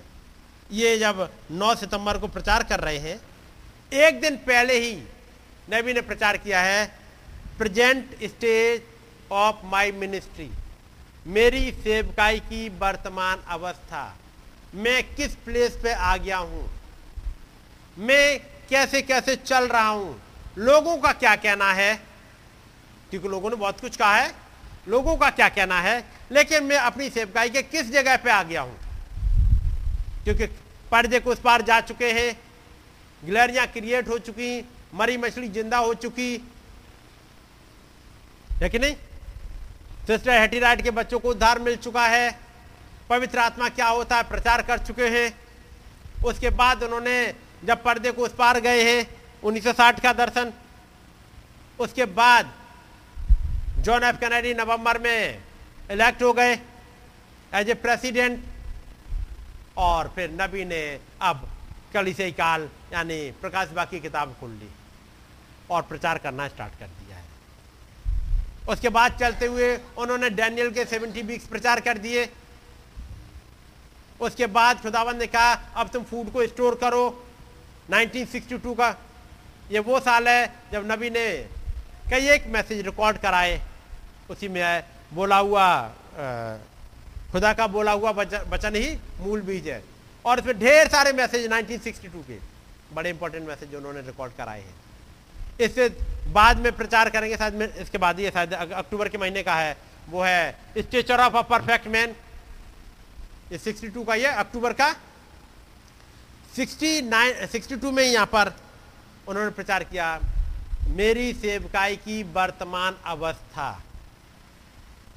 सुबह ही सुबह उन्होंने फिर 9 तारीख को 9 सितंबर को प्रचार किया है काउंट डाउन उल्टी गिनती। साँझ को प्रचार कर रहे हैं इन हिज प्रेजेंस उसकी उपस्थिति में आना।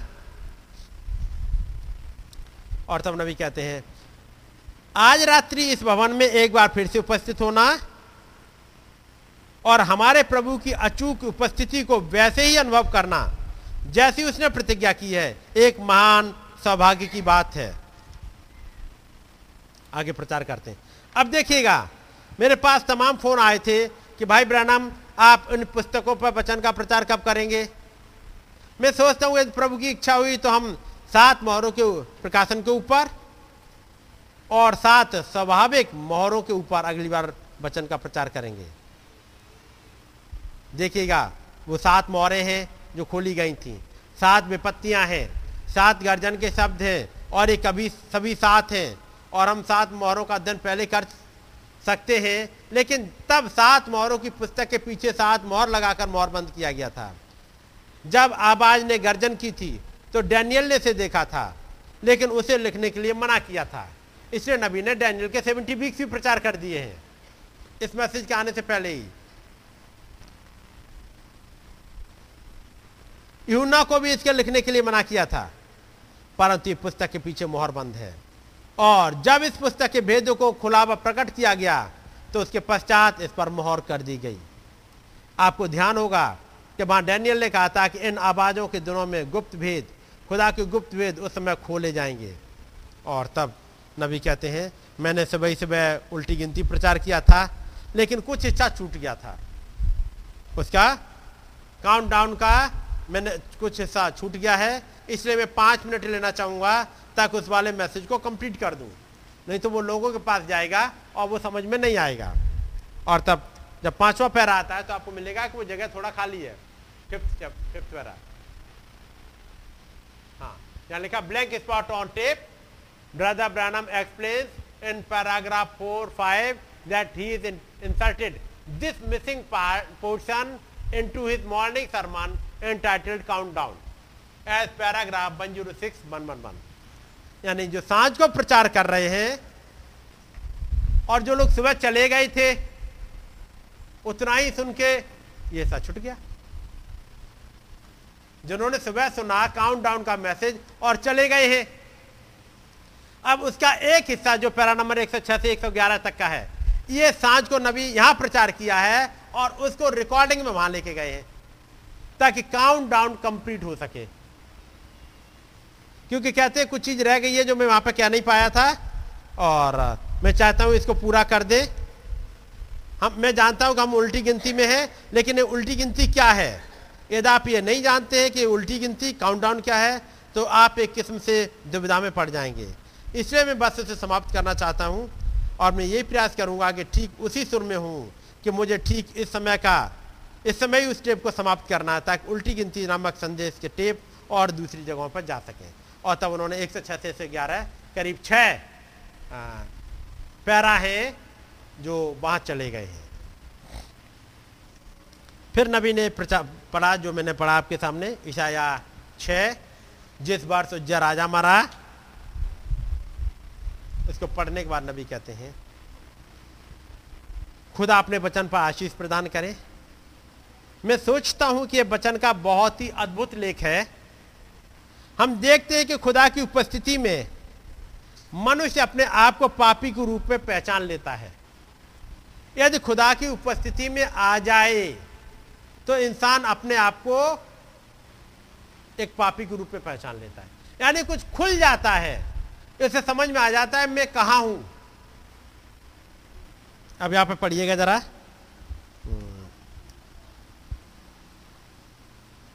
तीसरी आयत से।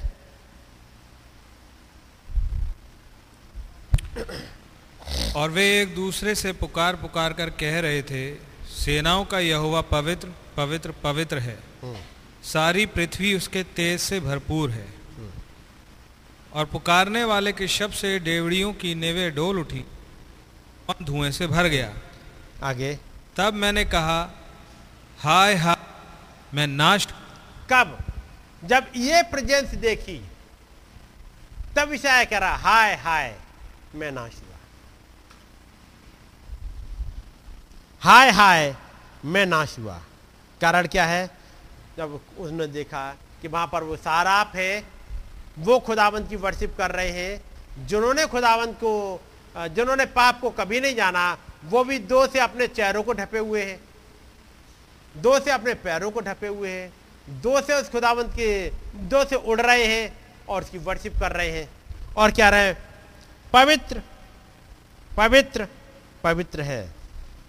सेनाओं का यहोवा पवित्र है।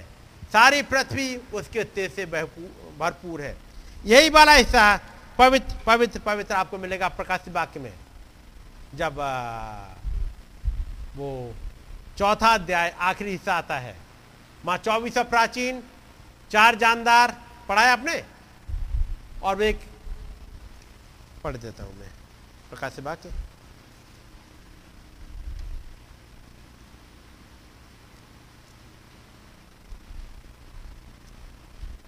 चार अध्याय है शायद मेरे विचार से। चार। और उसकी नौमिया से पढ़िएगा।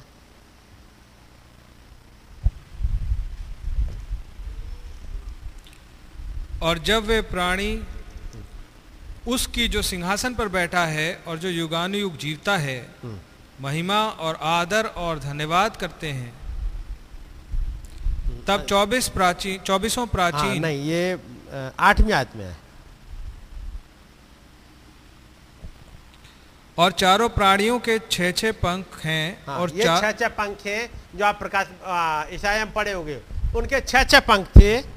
हम्म, और चारों ओर और भीतर हम्म। आँखें ही आँखें हैं। हम्म, और वे रात दिन बिना विश्राम किए ये कहते रहते हैं कि पवित्र पवित्र पवित्र प्रभु खुदा सर्वशक्तिमान, जो था और जो है और जो आने वाला है।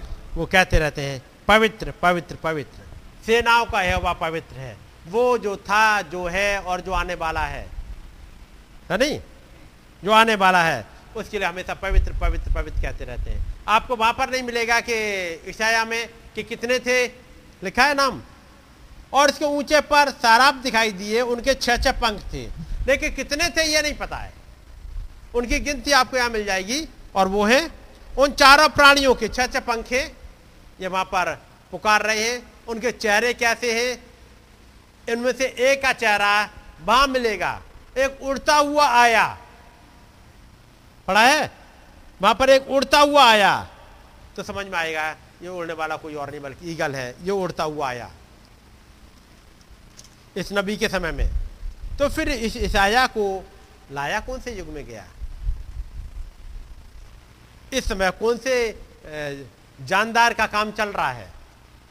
एक जानदार उड़ता हुआ आया। नबी कहते हैं, हम देखते हैं कि खुदा की उपस्थिति में मनुष्य अपने आप को पापी के रूप में पहचान लेता है और केवल यही नहीं पहचानता कि मैं क्या हूँ। लिखा हुआ है पांचवी आयत में विषय छह पाँच। तब मैंने कहा, हाय हाय, मैं नाश हुआ। जबकि ईशाया एक प्रॉफिट है। माँ के पेट से एक प्रॉफिट होने के लिए रखा गया है। ये बहुत अप्रिशिएट करता है उज्जा को। ये खुदावंत के भवन में रहता है। ये ईशाया खुदाबंद के भवन में रहता है। लेकिन खुदाबंद एक और एंगल खोला इसके लिए। और तब वो कहता है, हाय हाय, मैं नाश हुआ। क्योंकि मैं अशुद्ध होठ वाले मनुष्यों के, मैं अशुद्ध होठ वाला मनुष्य हूँ। एक तो यह समझ में आ गया, मैं हूँ कौन? मैं कोई राक्षस नहीं हूँ। मैं अशुद्ध होठ वाला मनुष्य हूँ। और अगली आयत, और अशुद्ध होठ वाले मनुष्यों के बीच में रहता हूँ। ये लोग हैं, ये भी सब अशुद्ध होठ वाले हैं।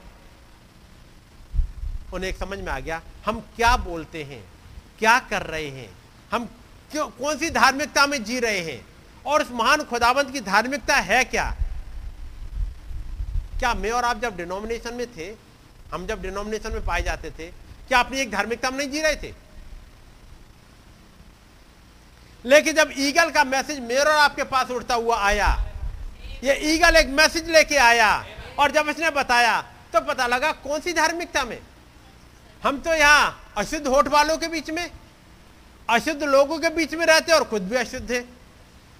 जब ज़रूरी है कि एक पानी के बपतिस्मे में जाओ, एक नहा के आओ,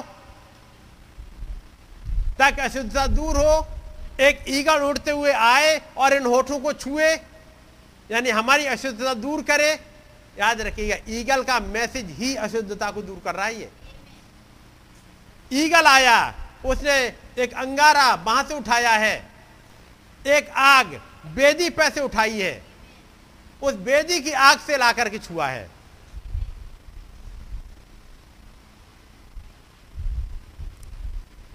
हो सकता है जब हम बाहर विभिन्न स्थानों में होते हैं तो हमें बहुत अच्छी अनुभूति होती है, जब हम चर्च में आके बैठ गए। बहुत अच्छा लग रहा है।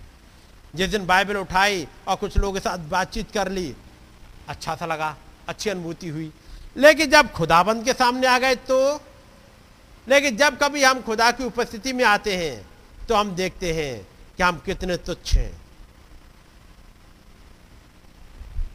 तब। नबी ये घटना को बताते हैं कि वो अपने दोस्त विराट कोल के साथ में थे और भाई ब्रैनम उस विराट कोल को खुदावंत के पास लेके आए थे। वो हंटर थे वो भी। और दोनों साथ साथ शिकार करने के लिए जाते थे। वहाँ पर न्यू हेम्स एम्पायर में। तो भाई ब्रानम उसे कन्वर्ट करके इधर लेके आए खुदावंत की तरफ़। और खैर एक दिन की बात है, वो अडीरोन डेक में कोल्ड बुक झरने के पास खड़ा हुआ था। और वो एक अति विशाल झरना है। पिछले वर्ष में अपने परिवार को इसे दिखाने के लिए ले गया था। इस झरने के पास पहुँचने हेतु आपको सड़क से उतरकर पीछे की ओर एक मार्ग पर मार्ग पर ऊपर चढ़ना होता है, वहाँ पहुँचे हैं। और जब हम नीले हरे जल को, जो पर्वतों में से अत्यधिक शक्ति के साथ गिर रहा था और तेज धाराओं के रूप में चट्टानों पर बह रहा था तो वीरुट वहाँ खड़ा हुआ। उसने मुझ पर दृष्टि डाली और कहा बिली ये झरना मनुष्य को ऐसा कर देता है कि वो अपने आप को इतना छोटा सा महसूस करे। झरने को देखा, इतना बड़ा झरना? तो ने कहा, और तब नबी कहते हैं, उसने अपनी उंगलियों के बीच में मात्र पौन इंच की नाप बनाकर कहा जब झरना देखा तो कहा यह झरना देखने के बाद मनुष्य इतना बड़ा सा लगता है। कह रहा, अपनी उंगलियों के बीच में पौन इंच की जगह बना इतना बड़ा सा इस झरने के सामने आके और तब मैंने कहा, ब्यूरेट, ये सच है। अब देखिएगा खुदावंत की उपस्थिति में आने के लिए केवल यही जानता था कि खुदा की सृष्टि को देखा जाए। यदि आप चाहते हो खुदाबंद की महानता देखना, खुदाबंद की उपस्थिति में आना तो उसकी बस सृष्टि देख लो तो समझ में आ जाएगा कि मैं और आप कितने बड़े हैं और क्या है। यहाँ पर जब ईशाया ने देखा, यहाँ तो ऐसे सारा आप है जिन्होंने कभी पाप जाना भी नहीं तब भी खुदावंत की उपस्थिति में आने के लिए वो अपने मुँह को ढांपे हुए हैं, दो से पैर को ढांपे हैं और दो से उड़ते हुए खुदावंत की तारीफ़ कर रहे हैं। और एक में जो इन लोगों के बीच में रहता हूँ कभी कभी तारीफ़ के बोल खुद फूटते हैं। वो जिन्होंने कभी पाप को नहीं जाना, वो हमेशा वर्शिप करते रहते हैं। और वो जिसने पाप ही पाप किया हो, उसके मुँह से कभी कभी फूटते हैं। मुझे उस व्यक्ति पर हैरानी होती है जिसने वो गीत लिखा था, कितना महान। आपने पढ़ा होगा, गाना सुना होगा, कितना महान। आप लोगों ने सुनाएगा ना और तब कहते मैं पहाड़ विशाल को देखूँ, झरनों को नीचे देखूँ, ठंडी हवा को बहते हुए देखूँ। तो समझ में आता है, इंसान है कितना छोटा।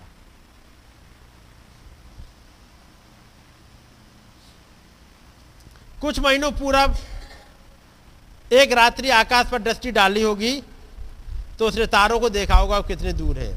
कुछ महीनों पहले मैं, भाई फ्रेड, भाई बोट्स भाई मैक कैनली के साथ एरिजोना के रेगिस्तान में खड़े हुए थे और ये नापने की कोशिश कर रहे थे, चेष्टा कर रहे थे कि तारे हमसे कितनी दूर है। ये चार दोस्त हैं, रात में चल रहे हैं, फिर देख रहे हैं, कितने दूर होंगे, नाप रहे हैं ऐसे ही। ये चेष्टा कर रहे हैं, तारे कितनी दूर होंगे। और तारे एक दूसरे से करोड़ों और अरबों मील दूर हैं। फिर भी वे एक दूसरे से पौन इंच से भी कम दूरी पर दिखाई पड़ते हैं। जब देखो तो इतनी इतनी दूरी पे, जब आपस में इतनी दूर है, करोड़ों अरबों मील, और दिखते इतनी दूरी पे तो फिर ये ब्रह्मांड होगा कितना बड़ा? उस वाली बात को लेते लेके आते हैं। ईसाया ने क्या देख लिया? जब खुदाबंद की प्रेजेंस में आया। फिर हम इस वैज्ञानिक तथ्यों के अनुसार सोचने लगे कि वे तारे शायद एक दूसरे से उतने उतने से भी अधिक दूर हैं, जितना वो हमसे दूर है। और हमें इसकी अनुभूति हो जाती है कि वो महान खुदाबंद कितना महान है। और हम उसकी उपस्थिति के कितने अधिक निकट आ गए हैं तो हमें इसकी अनुभूति हो जाती है कि हम कितने तुच्छ हो, तुच्छ हैं, कितने छोटे हैं। खुदा की उपस्थिति में आना, सदैव ही कैसे न कैसे या किसी भी तरह से मनुष्य के ऊपर एक गहरा प्रभाव छोड़ देता है। यदि उसकी प्रेजेंस में आ जाए।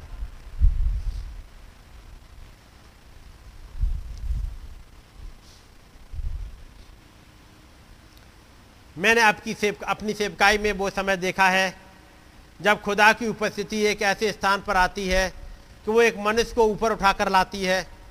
और वो लोगों के जीवनों को उन पर प्रकट करता है और उन्हें उनके हर प्रकार के अनैतिक कार्यों के पापों के विषय में बताता है।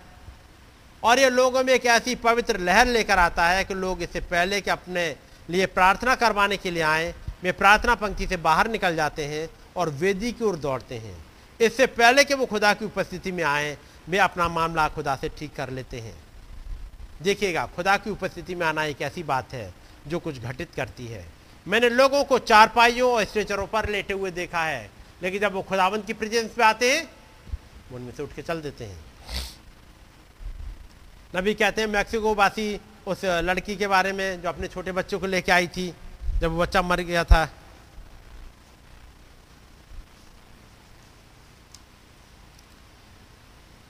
चार्ल्स फिन्नी के विषय में कहा जाता है कि एक दिन भवन में वो साउंड का अरेंजमेंट था, उसका टेस्ट कर रहा था। वो छोटे कद का छोटा सा दुबला पतला लड़का था, जो कभी भी लगभग एक सौ दस पाउंड से अधिक वज़न का नहीं था। यानी वो चालीस पचास किलो के बीच का ही रहता था। इतना छोटा सा लड़का। नाम क्या है? चार्ल्स फिन्नी कितने लोगों को खुदाबंद की तरफ़ ले आए थे? यह चालीस पचास किलो का लड़का, छोटा सा नाटा, जब खुदावंत के लिए खड़ा हो गया और कह रहा है, जब उसने बोला वहाँ पर वो sound music system PA system check कर रहा था। और जब श्रीमान फिरनी ध्वनि व्यवस्था की जाँच कर रहे थे, वो बेदारी हेतु जिसे वो करने जा रहा था, काफ़ी समय प्रार्थना पर व्यय करने के पश्चात उसने अपनी आवाज़ को यह देखने के लिए कि वो कितनी दूर तक जाएगी परखा। कितनी दूर तक जा सकती है? लोग तो बहुत दूर तक आगे खड़े हो जाते हैं। वो फुर्ती से मंच पर चढ़ा और उसने कहा, प्रायश्चित करो या नाश हो जाओ। और खुदा के अभिषेक में आने के पश्चात उसने उसे इतनी ज़ोर से कहा कि वो व्यक्ति जो ऊपर बालकनी में या इमारत की छत में मरम्मत का काम कर रहा था, वो नीचे ज़मीन पर गिर पड़ा। एक अनोइंटिंग में एक आवाज़, एक जो 40-50 किलो के वज़न का लड़का, उसकी आवाज़, पीछे क्या था? वो काफ़ी समय प्रार्थना में व्यतीत करने के पश्चात वो अपनी आवाज़ को चेक करने के लिए कि कहाँ तक जाएगी, वो चढ़ा था मंच पर वो आवाज़ इतनी तेज थी, उस खुदावंत की प्रेजेंस में रहने की वजह से, उसकी गूंज इतनी तेज थी कि जो मरम्मत करने वाला लड़का टपक गया।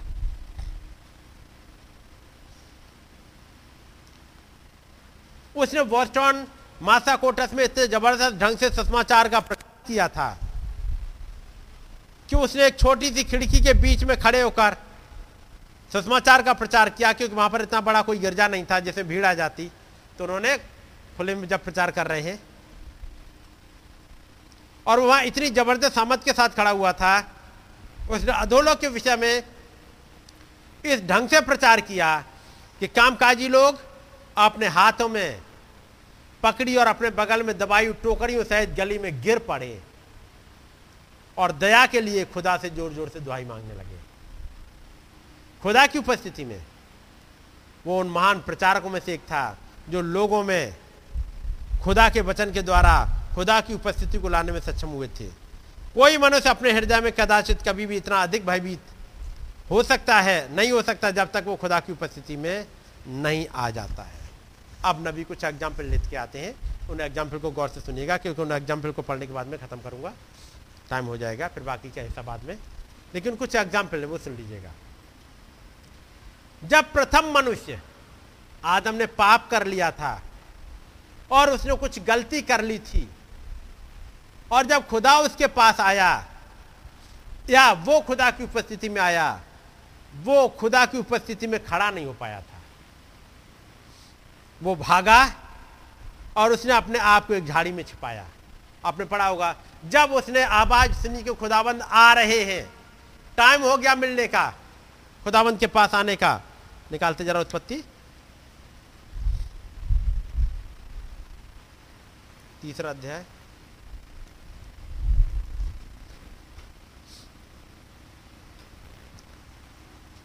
और उसकी सातवीं आयत। तब उन दोनों की आँखें खुल गईं और उनको मालूम हुआ कि वो नंगे हैं। तो उन्होंने अंजीर के पत्ते जोड़कर लंगोट बना लिए। अब नंगापन उन्हें नहीं दिख रहा। उन्होंने अपने लंगोट बनाए हुए हैं, अपनी धार्मिकता, अपना रिलीजन ओढ़े हुए हैं। वो नंगापन उन्हें नहीं दिख रहा है। तब, आठवीं आयत, तब खुदा, यहोवा खुदा जो दिन के ठंडे समय बाद काम में फिरता था, उसका शब्द उनको सुनाई दिया। अब साँझ का समय आया, ठंडा समय आया और पता लगा, अब खुदाबंद आ रहे हैं। खुदाबंद की आवाज़ उनको सुनाई दी। कि खुदाबंद आ रहे हैं। एक मूवमेंट पता लग गया। तब आदम और उसकी पत्नी बाटिका के वृक्षों के बीच यहोवा खुदा से छिप गए। जैसे उन्होंने खुदाबंद की आने की आवाज़ सुनी, गुनाह करने के बाद भी अदन की बाटिका में घूम रहे हैं। अपने लिए अंजीर के पत्ते सिल रहे हैं। पत्ते पहन लिए, आराम से रह रहे हैं। उन्हें कतई कोई फ़र्क नहीं पड़ा। उन्हें मालूम था हमने गुनाह किया है, हमारा नंगापन है, हमने कपड़े पहन लिए। खत्म। उन्हें कतई पता नहीं लगा कि उन्होंने कुछ किया है। मतलब उन्हें एक एहसास उतना नहीं हो रहा कि हम इतने पापी हैं। क्योंकि उन्होंने अपने अंजीर के पत्तों से कपड़े बना लिए हैं। लेकिन जब खुदाबंद आए, उनकी प्रेजेंस देखी, लिखा हुआ है, आदम और हब्बा दोनों वहाँ से भागे और झाड़ी में पेड़ों के पीछे छिप गए। वो भागा और उसने अपने आप को एक झाड़ी में छिपाया और अपने आप को अंजीर के पत्तों से ढकने का यत्न किया। वो जानता था कि वो यहोवा सृष्टिकर्ता की उपस्थिति में खड़ा हुआ है। पाप कर लेने के पश्चात और अपने प्राण पर पाप लेकर खुदा की उपस्थिति में आने की चेष्टा करने पर वो प्रथम मनुष्य की प्रतिक्रिया थी। वो छिप ना सका था क्योंकि आज भी, भी छीड़ था। उसके हृदय में पाप इस कदर जड़ नहीं पकड़ पाया था जैसा आज पाप ने लोगों के हृदय में जड़ पकड़ ली है। उसने तो कभी के, अभी केवल एक गुना किया था। उसके हृदय में नहीं पाप गया था। जैसा कि आज के समय के लोगों के बीच में है। आज तो गुना ने इतनी ज़्यादा जड़ पकड़ ली है लेकिन जिसके हृदय में कोई खास जड़ नहीं पकड़ी और वो खुदावंत की प्रेजेंस में आया, वो भाग गया। आज क्या होगा इंसान का?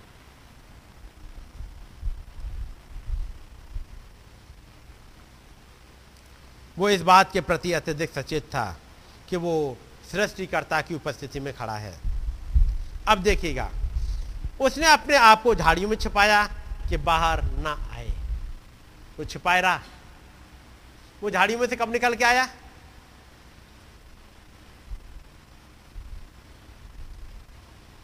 आदम के बारे में पढ़ा होगा। आदम, अब्बा, झाड़ी में से कब निकल के आए? खुदाबंद आए। जी? खुदाबंद ने अंगर के दे दिए। पढ़ा है ना? अंगर के बाद में नहीं दिए, न्याय के बाद में? पढ़ने में आपको लगेगा कि अंगर के बाद में दिए। लेकिन यदि आप मैसेज को समझोगे और नबी ने जो बताया वो समझोगे खुदावन जब आए उन्होंने देख लिया कि ये छिप गए हैं इनकी नगनता ढप नहीं सकती।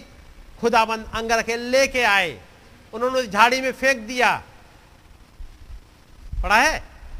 और जब वो झाड़ी में फेंक दिया वो अंगर के पहन के तब खुदावंत के सामने आए हैं। जब खुदावंत के सामने आए हैं अब खुदावंत जब उन्हें देख रहा है आदम हब्बा को उनको कर्ज नहीं करेगा क्योंकि अब उन्हें एक आ, एक प्रोवाइडेड वे है खुदावंत का। एक मेमने का अंगर का दिया गया है, उसमें लपटे हुए खड़े हैं, लहू में लिपटे हुए खड़े हैं, इसलिए खुदावंत ने कर्ज नहीं कर रहा। उन्हें सजा दे रहा है, लेकिन उन्हें कर्ज नहीं कर रहा। उन्हें मौत में नहीं भेज रहा। लेकिन एक खड़ा हुआ अभी भी, जो लेफ़्ट साइड में आ गया, जिसके पास अभी भी कोई कपड़ा नहीं है। मिस्टर सरपेंट खुदावंद ने कहा, जा, तू मिट्टी चाटता रहेगा। तू मिट तू जीवन भर मिट्टी में चाटता रहेगा। तेरे हाथ गायब, तेरे पैर गायब, तेरी शेप गायब। और तब आप पढ़ोगे मैसेज को, जब आदम और हब्बा ने यह देखा, इस सर्प को अपने सामने, खुदावन ने पहले आदम से पूछा हब्बा से पूछा, फिर वो सरपेंट की तरफ़ मुड़ा, वो अभी भी नंगा खड़ा हुआ। है उसके पास कोई कवरिंग नहीं है, उसके लिए कोई अटोनमेंट नहीं है, उसके लिए कोई अंगरखा प्रोवाइड नहीं किया गया। इसे जब खुदावन ने उसे देखा उसे कर्ज कर दिया कि तू जीवन भर मिट्टी चाटता रहेगा। और मिलेनियम में भी ये मिट्टी ही चाटता रहेगा। बाकी जानवरों को वापस लाया जाएगा रिस्टोर हो जाए लेकिन ये वहाँ भी नहीं आ रहा। लेकिन जब खुदावन ने आदम और हब्बा की तरफ़ देखा वो एक आ, एक प्रोवाइडेड वे में खुदावंद के द्वारा प्रोवाइड अंगरखे में छिपे हुए हैं। खुदावंद ने उन्हें रीस्टोरेशन की एक प्रॉमिस दे दी। बहाली की एक प्रॉमिस दे दी उनके पास। तो आदम और हब्बा तब निकल के आ पाए जब उन्हें अंगरखा मिल गया। बगैर उसके मिले हुए वापस नहीं आ सकते। इसलिए नबी कहते हैं, लोग प्रेयर लाइन में आने के बजाय जब एक प्रेजेंस ऐसी आ जाए, जैसे वहाँ मैक्सिको वाला बच्चा ज़िंदा हुआ था, ऐसी कोई प्रेजेंस आ जाए, लोग बजाय लाइन में आने के बेदी पे भागते हैं। ताकि अपने आप को पहले ठीक कर ले खुदाबंद के सामने।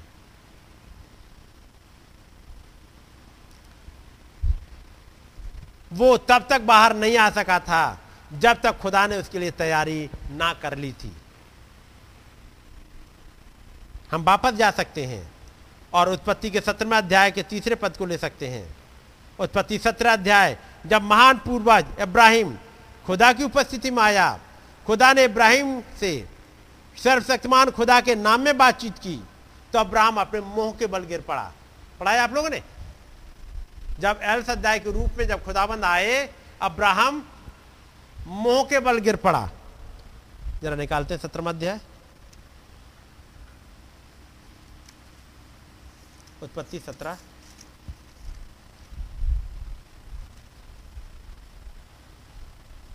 और उसकी पहली से तीसरी आज तक पढ़िएगा।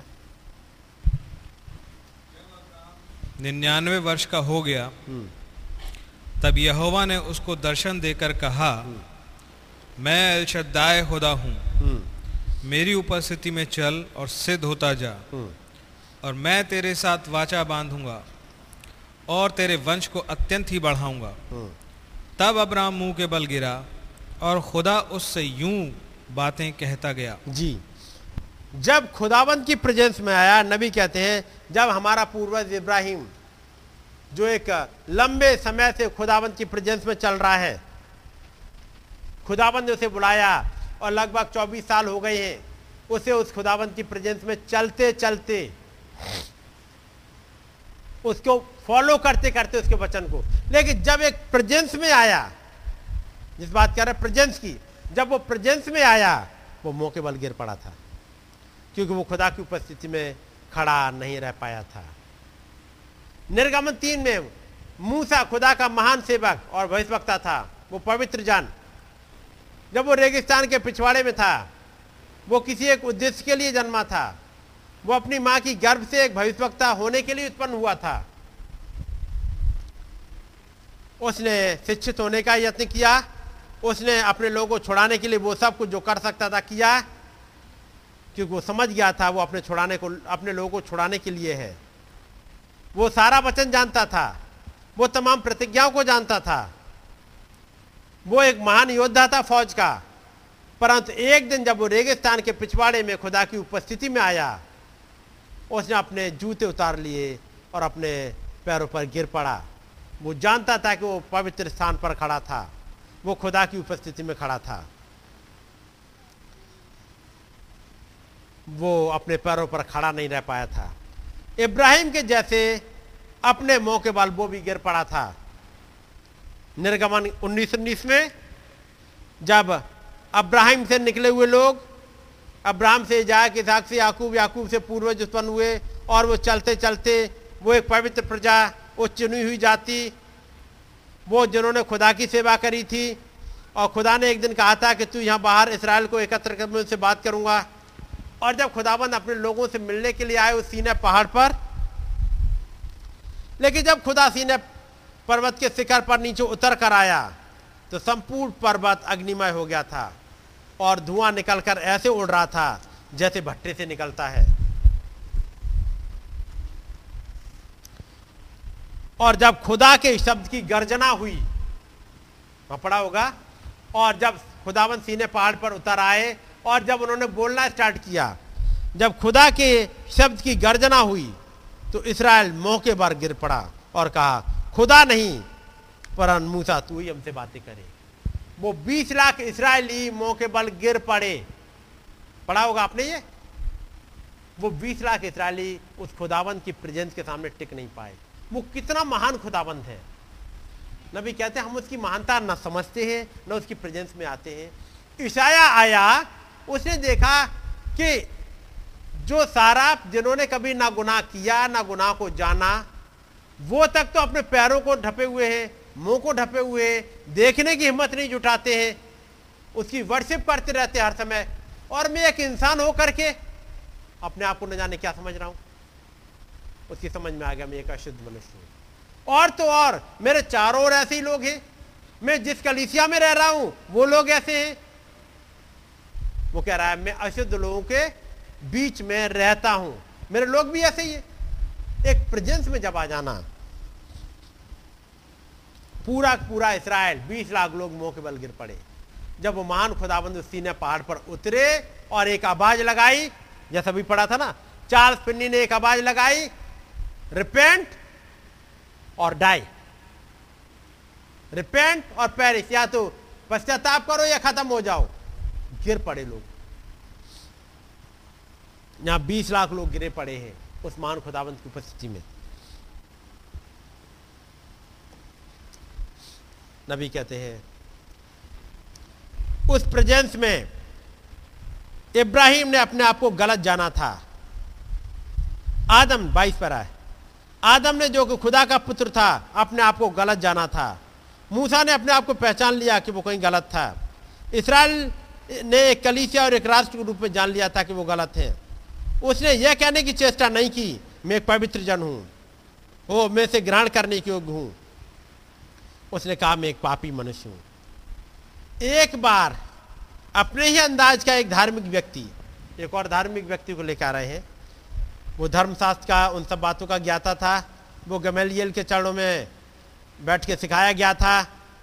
उसका नाम साउल था।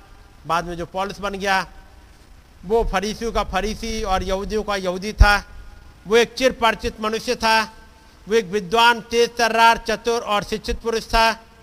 और इस बात का दावा करता था कि वो अपनी बाल्यावस्था से ही खुदा को जानता था। ये साउल है, जो बाद में पॉलिस बना, उसे मालूम है कि बचपन से मैंने खुदावंत के लिए सब कुछ छोड़ दिया है। बहुत रिलीजियस है।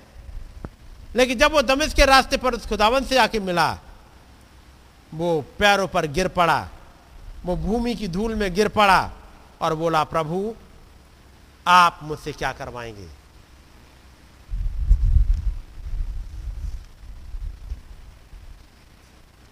पॉलुस, को इसकी अनुभूति हुई थी कि वो ठीक नहीं है। वो खुदाकवंत की उपस्थिति के प्रभाव और सामर्थ्य के अंतर्गत भूमि पर गिर पड़ा था और जब उसने आँखें उठाई और उसी प्रकार देखा था जिसका वो प्रचार कर, उसी खुदा को देखा था जिसका वो प्रचार कर रहा था। उसने जाना कि वो उसी के विरुद्ध पाप कर रहा है। उसने देखा वो गलती पर है और वो भूमि पर अपने पैरों पर गिर पड़ा था। और तब नबी एक और जन को लेके आते हैं अगले पैरा में। इसके बारे में देखिएगा।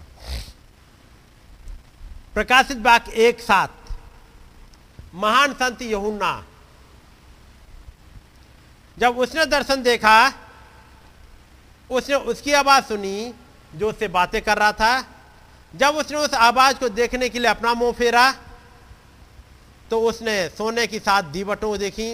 उन सात दीवटों के बीच में मनुष्य के पुत्र सरीखा, एक पुरुष को देखा, जिसके बाल श्वेत ऊन के और उसकी आँखें आग ज्वाला की नाई और उसके पाँव उत्तम पीतल के समान थे और उसकी छाती पर सुनहला पटका था और उसका नाम खुदा का वचन था।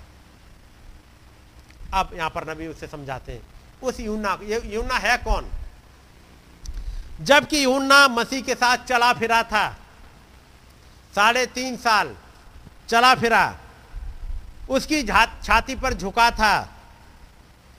जबकि उसने उन सब कामों को किया था। यहाँ देखिएगा यमुना यीशु के साथ घूमा फिरा था। उसने उससे बातें की थी। वो उसके साथ सोया था। कौन? यूना ये तीन तो साथ साथ चलते थे। प्रभु ने कहा, चलो, यूना, याकूब, पतरस, चलो, सो लेते सो गए। मान लो, दो डबल बेड मिल गए, उसी पर सब सो गए। लेकिन अब अब दो ही डबल बेड है, चार लोग हैं। यूना, तुम कहाँ सोओगे? हम तो यीशु मसीह के संग सोएँगे। उनके संग सोए, बगल में सोया है वो। यीशु मसीह को बहुत प्यार करता है। नबी कहते हैं, उसने उसके साथ भोजन किया था। उसके साथ सोया था। लेकिन जब यूना ने यीशु को उस तेजस्वी रूप में देखा तो यूना स्वयं बताता है कि उसके पैरों पर मुर्दा था गिर पड़ा। आप जरा इसके विषय में सोचिएगा।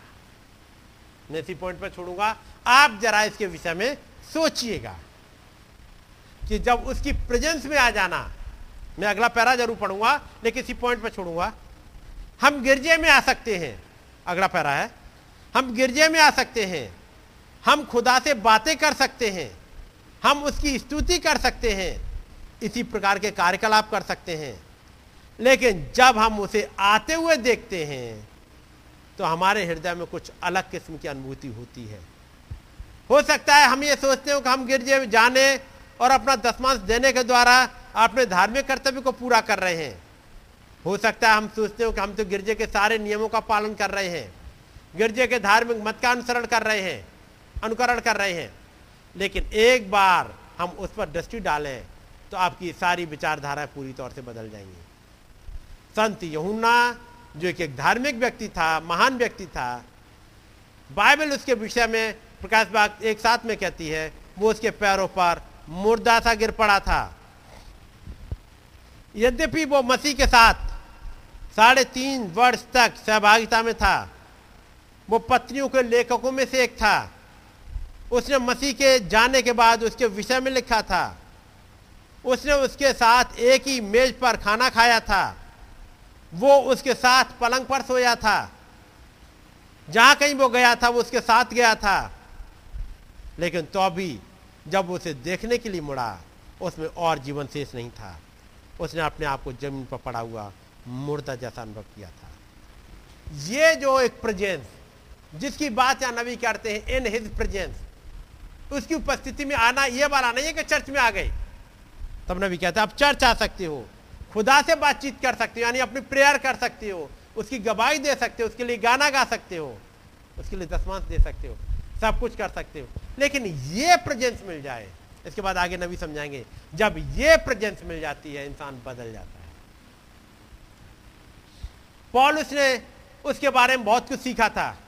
उसके बारे में बहुत बातचीत करी थी। उसने बचपन से उसे जानने की कोशिश करी थी।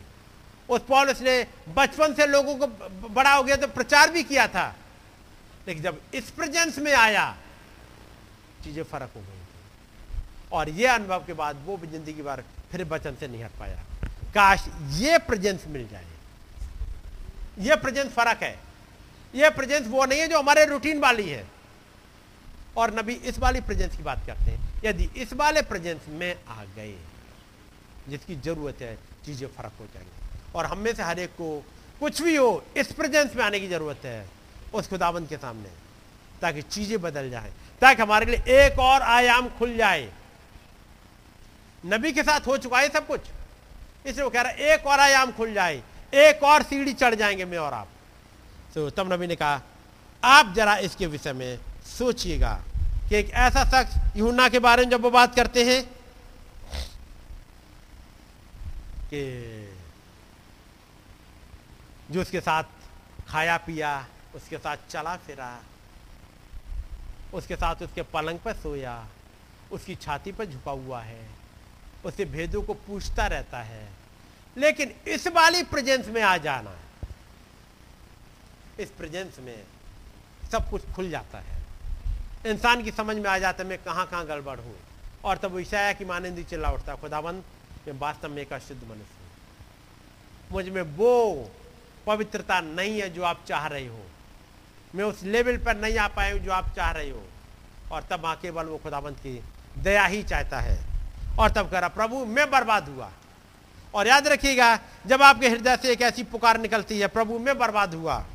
तो याद रखिएगा, फिर वहाँ पर एक साराप है। एक एंजल है, एक ऐसी मिनिस्ट्री है, जो उड़ते हुए आती है। वो साराप उड़ता हुआ आया, ताकि आपका सारा अधर्म दूर कर दे। और जैसे ही अधर्म दूर हुआ, वैसे ही एक कमीशन पे आ जाता है। और तब एक आवाज़ आ रही है, जो ईसाया भी सुन रहा है, मेरी तरफ़ से कौन जाएगा? कौन जाएगा मेरे लिए? अचानक जैसे ये आवाज़ सुनी, अब वो ईसाया कह रहा, मैं जाऊँगा प्रभु, मैं हूँ तैयार, आप मुझे बताइए, मैं कमीशन पे खड़ा हूँ, बाकी चीज़ें एक साइड। जैसे पॉलिस जब जिस काम के लिए जा रहा है, वो बाकी जब वहाँ से लौटेगा क्या देख बाकी चीज़ें एक तरफ़। माजे कहेंगे, लेकिन मैंने तुम्हें कमीशन दिया था भाई, उसको पकड़ के नहीं लाए। वहाँ के लोगों को कोई बात पकड़ के नहीं लाए, कोई बात नहीं, वापस आओ, जरा इस दूसरे काम को करो। उसने कहा, सब एक साइड। जिस दिन ये प्रेजेंस मिल जाए, चीज़ें बदल जाती जब तब नबी समझाते हैं, कैसे पत्रस को जब एक प्रेजेंस मिली थी, कैसे इन चेलों को प्रेजेंस मिली है। एक प्रेजेंस मिलने के बाद में, उस खुदाबंद की उपस्थिति आने के बाद में, जीवन का रूटीन जीवन की सोच, सब कुछ बदल जाता है।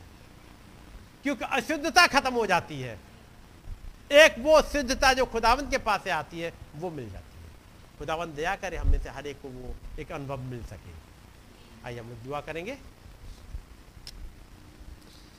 महान सामर्थ्य खुदाबंद प्रभु जब आपके वचन के पास आते हैं, प्रभु सच में काफ़ी हल्के पाए जाते हैं। बहुत ही हल्के पाए जाते हैं प्रभु। न तो हमने इन बातों को प्रॉपरली खुद सीखा है, और ना बच्चों को ही सिखाया है। खुदावन हमारे हमें माफ़ करिएगा प्रभु। हम पर अपनी दया बनाए रखिएगा प्रभु, ताकि इन बातों को खुद सीख सके, वो बातें हमारे हृदय की गहराई में उतर जाएँ और हमारे जीवन का हिस्सा बन जाए प्रभु। रहम करिएगा प्रभु, ताकि बातें हम अपने बच्चों को सिखा सकें, ताकि बच्चे, जबकि अगली पीढ़ी आती है, ये एक ऐसे गवाह बन सके, ऐसे सोल्जर। जो हमेशा आपकी प्रेजेंस में रह सकें और इनकी ज़िंदगी से भी आपको वर्शिप मिल सके। प्रभु हमारी मदद करेगा। इन बातों को हम अपने बच्चों को चलते, फिरते, उठते, बैठते हर जगह सिखा सकें ताकि उनके अंदर एक करेक्टर डेवलप हो जाए जो आपको पसंद आए। खुदावन दया करे। हमारा कहीं भी कोई भी नेचर एक दिखावे वाला ना हो प्रभु। एक ढोंग नहीं रचना चाहते प्रभु। एक रियल बिलीवर एक रियल उकाब बनना चाहते हैं प्रभु।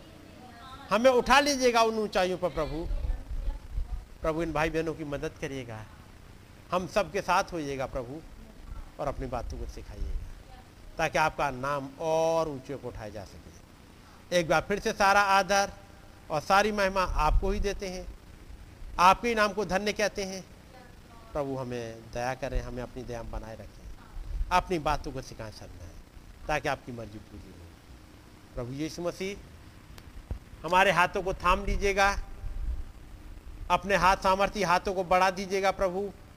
हम आपकी सृष्टि में आपकी महानता को देख सकें और आपके साथ चल सकें। प्रभु दया करें। हमारी विनती को सुने कबूल करें। तमाम भाई बहनों को जो जगह जगह है यदि किसी नीड में हो प्रभु, कोई ज़रूरत में हो, प्रभु आप उनकी प्रार्थना को सुन लीजिएगा। हमारी विनती को सुने कबूल करें। प्रभु यीशु मसीह के नाम में आए हमारे पिता। आप जो आसमान में हैं, आपका नाम पाक माना जाए, आपकी बादशाही आए, आपकी मर्ज़ी जैसे आसमान में पूरी होती है, ज़मीन पर भी हो हमारी रोज़ की रोटी आज हमें बख्श दें। जिस प्रकार से हम अपने कसूर वालों को माफ़ करते हैं, हमारे कसूरों को माफ़ करें हमें आज माश में ना पड़ने दें, बल्कि बुराई से बचाएँ, क्योंकि बादशाहत कुदरत और जलाल हमेशा I love him.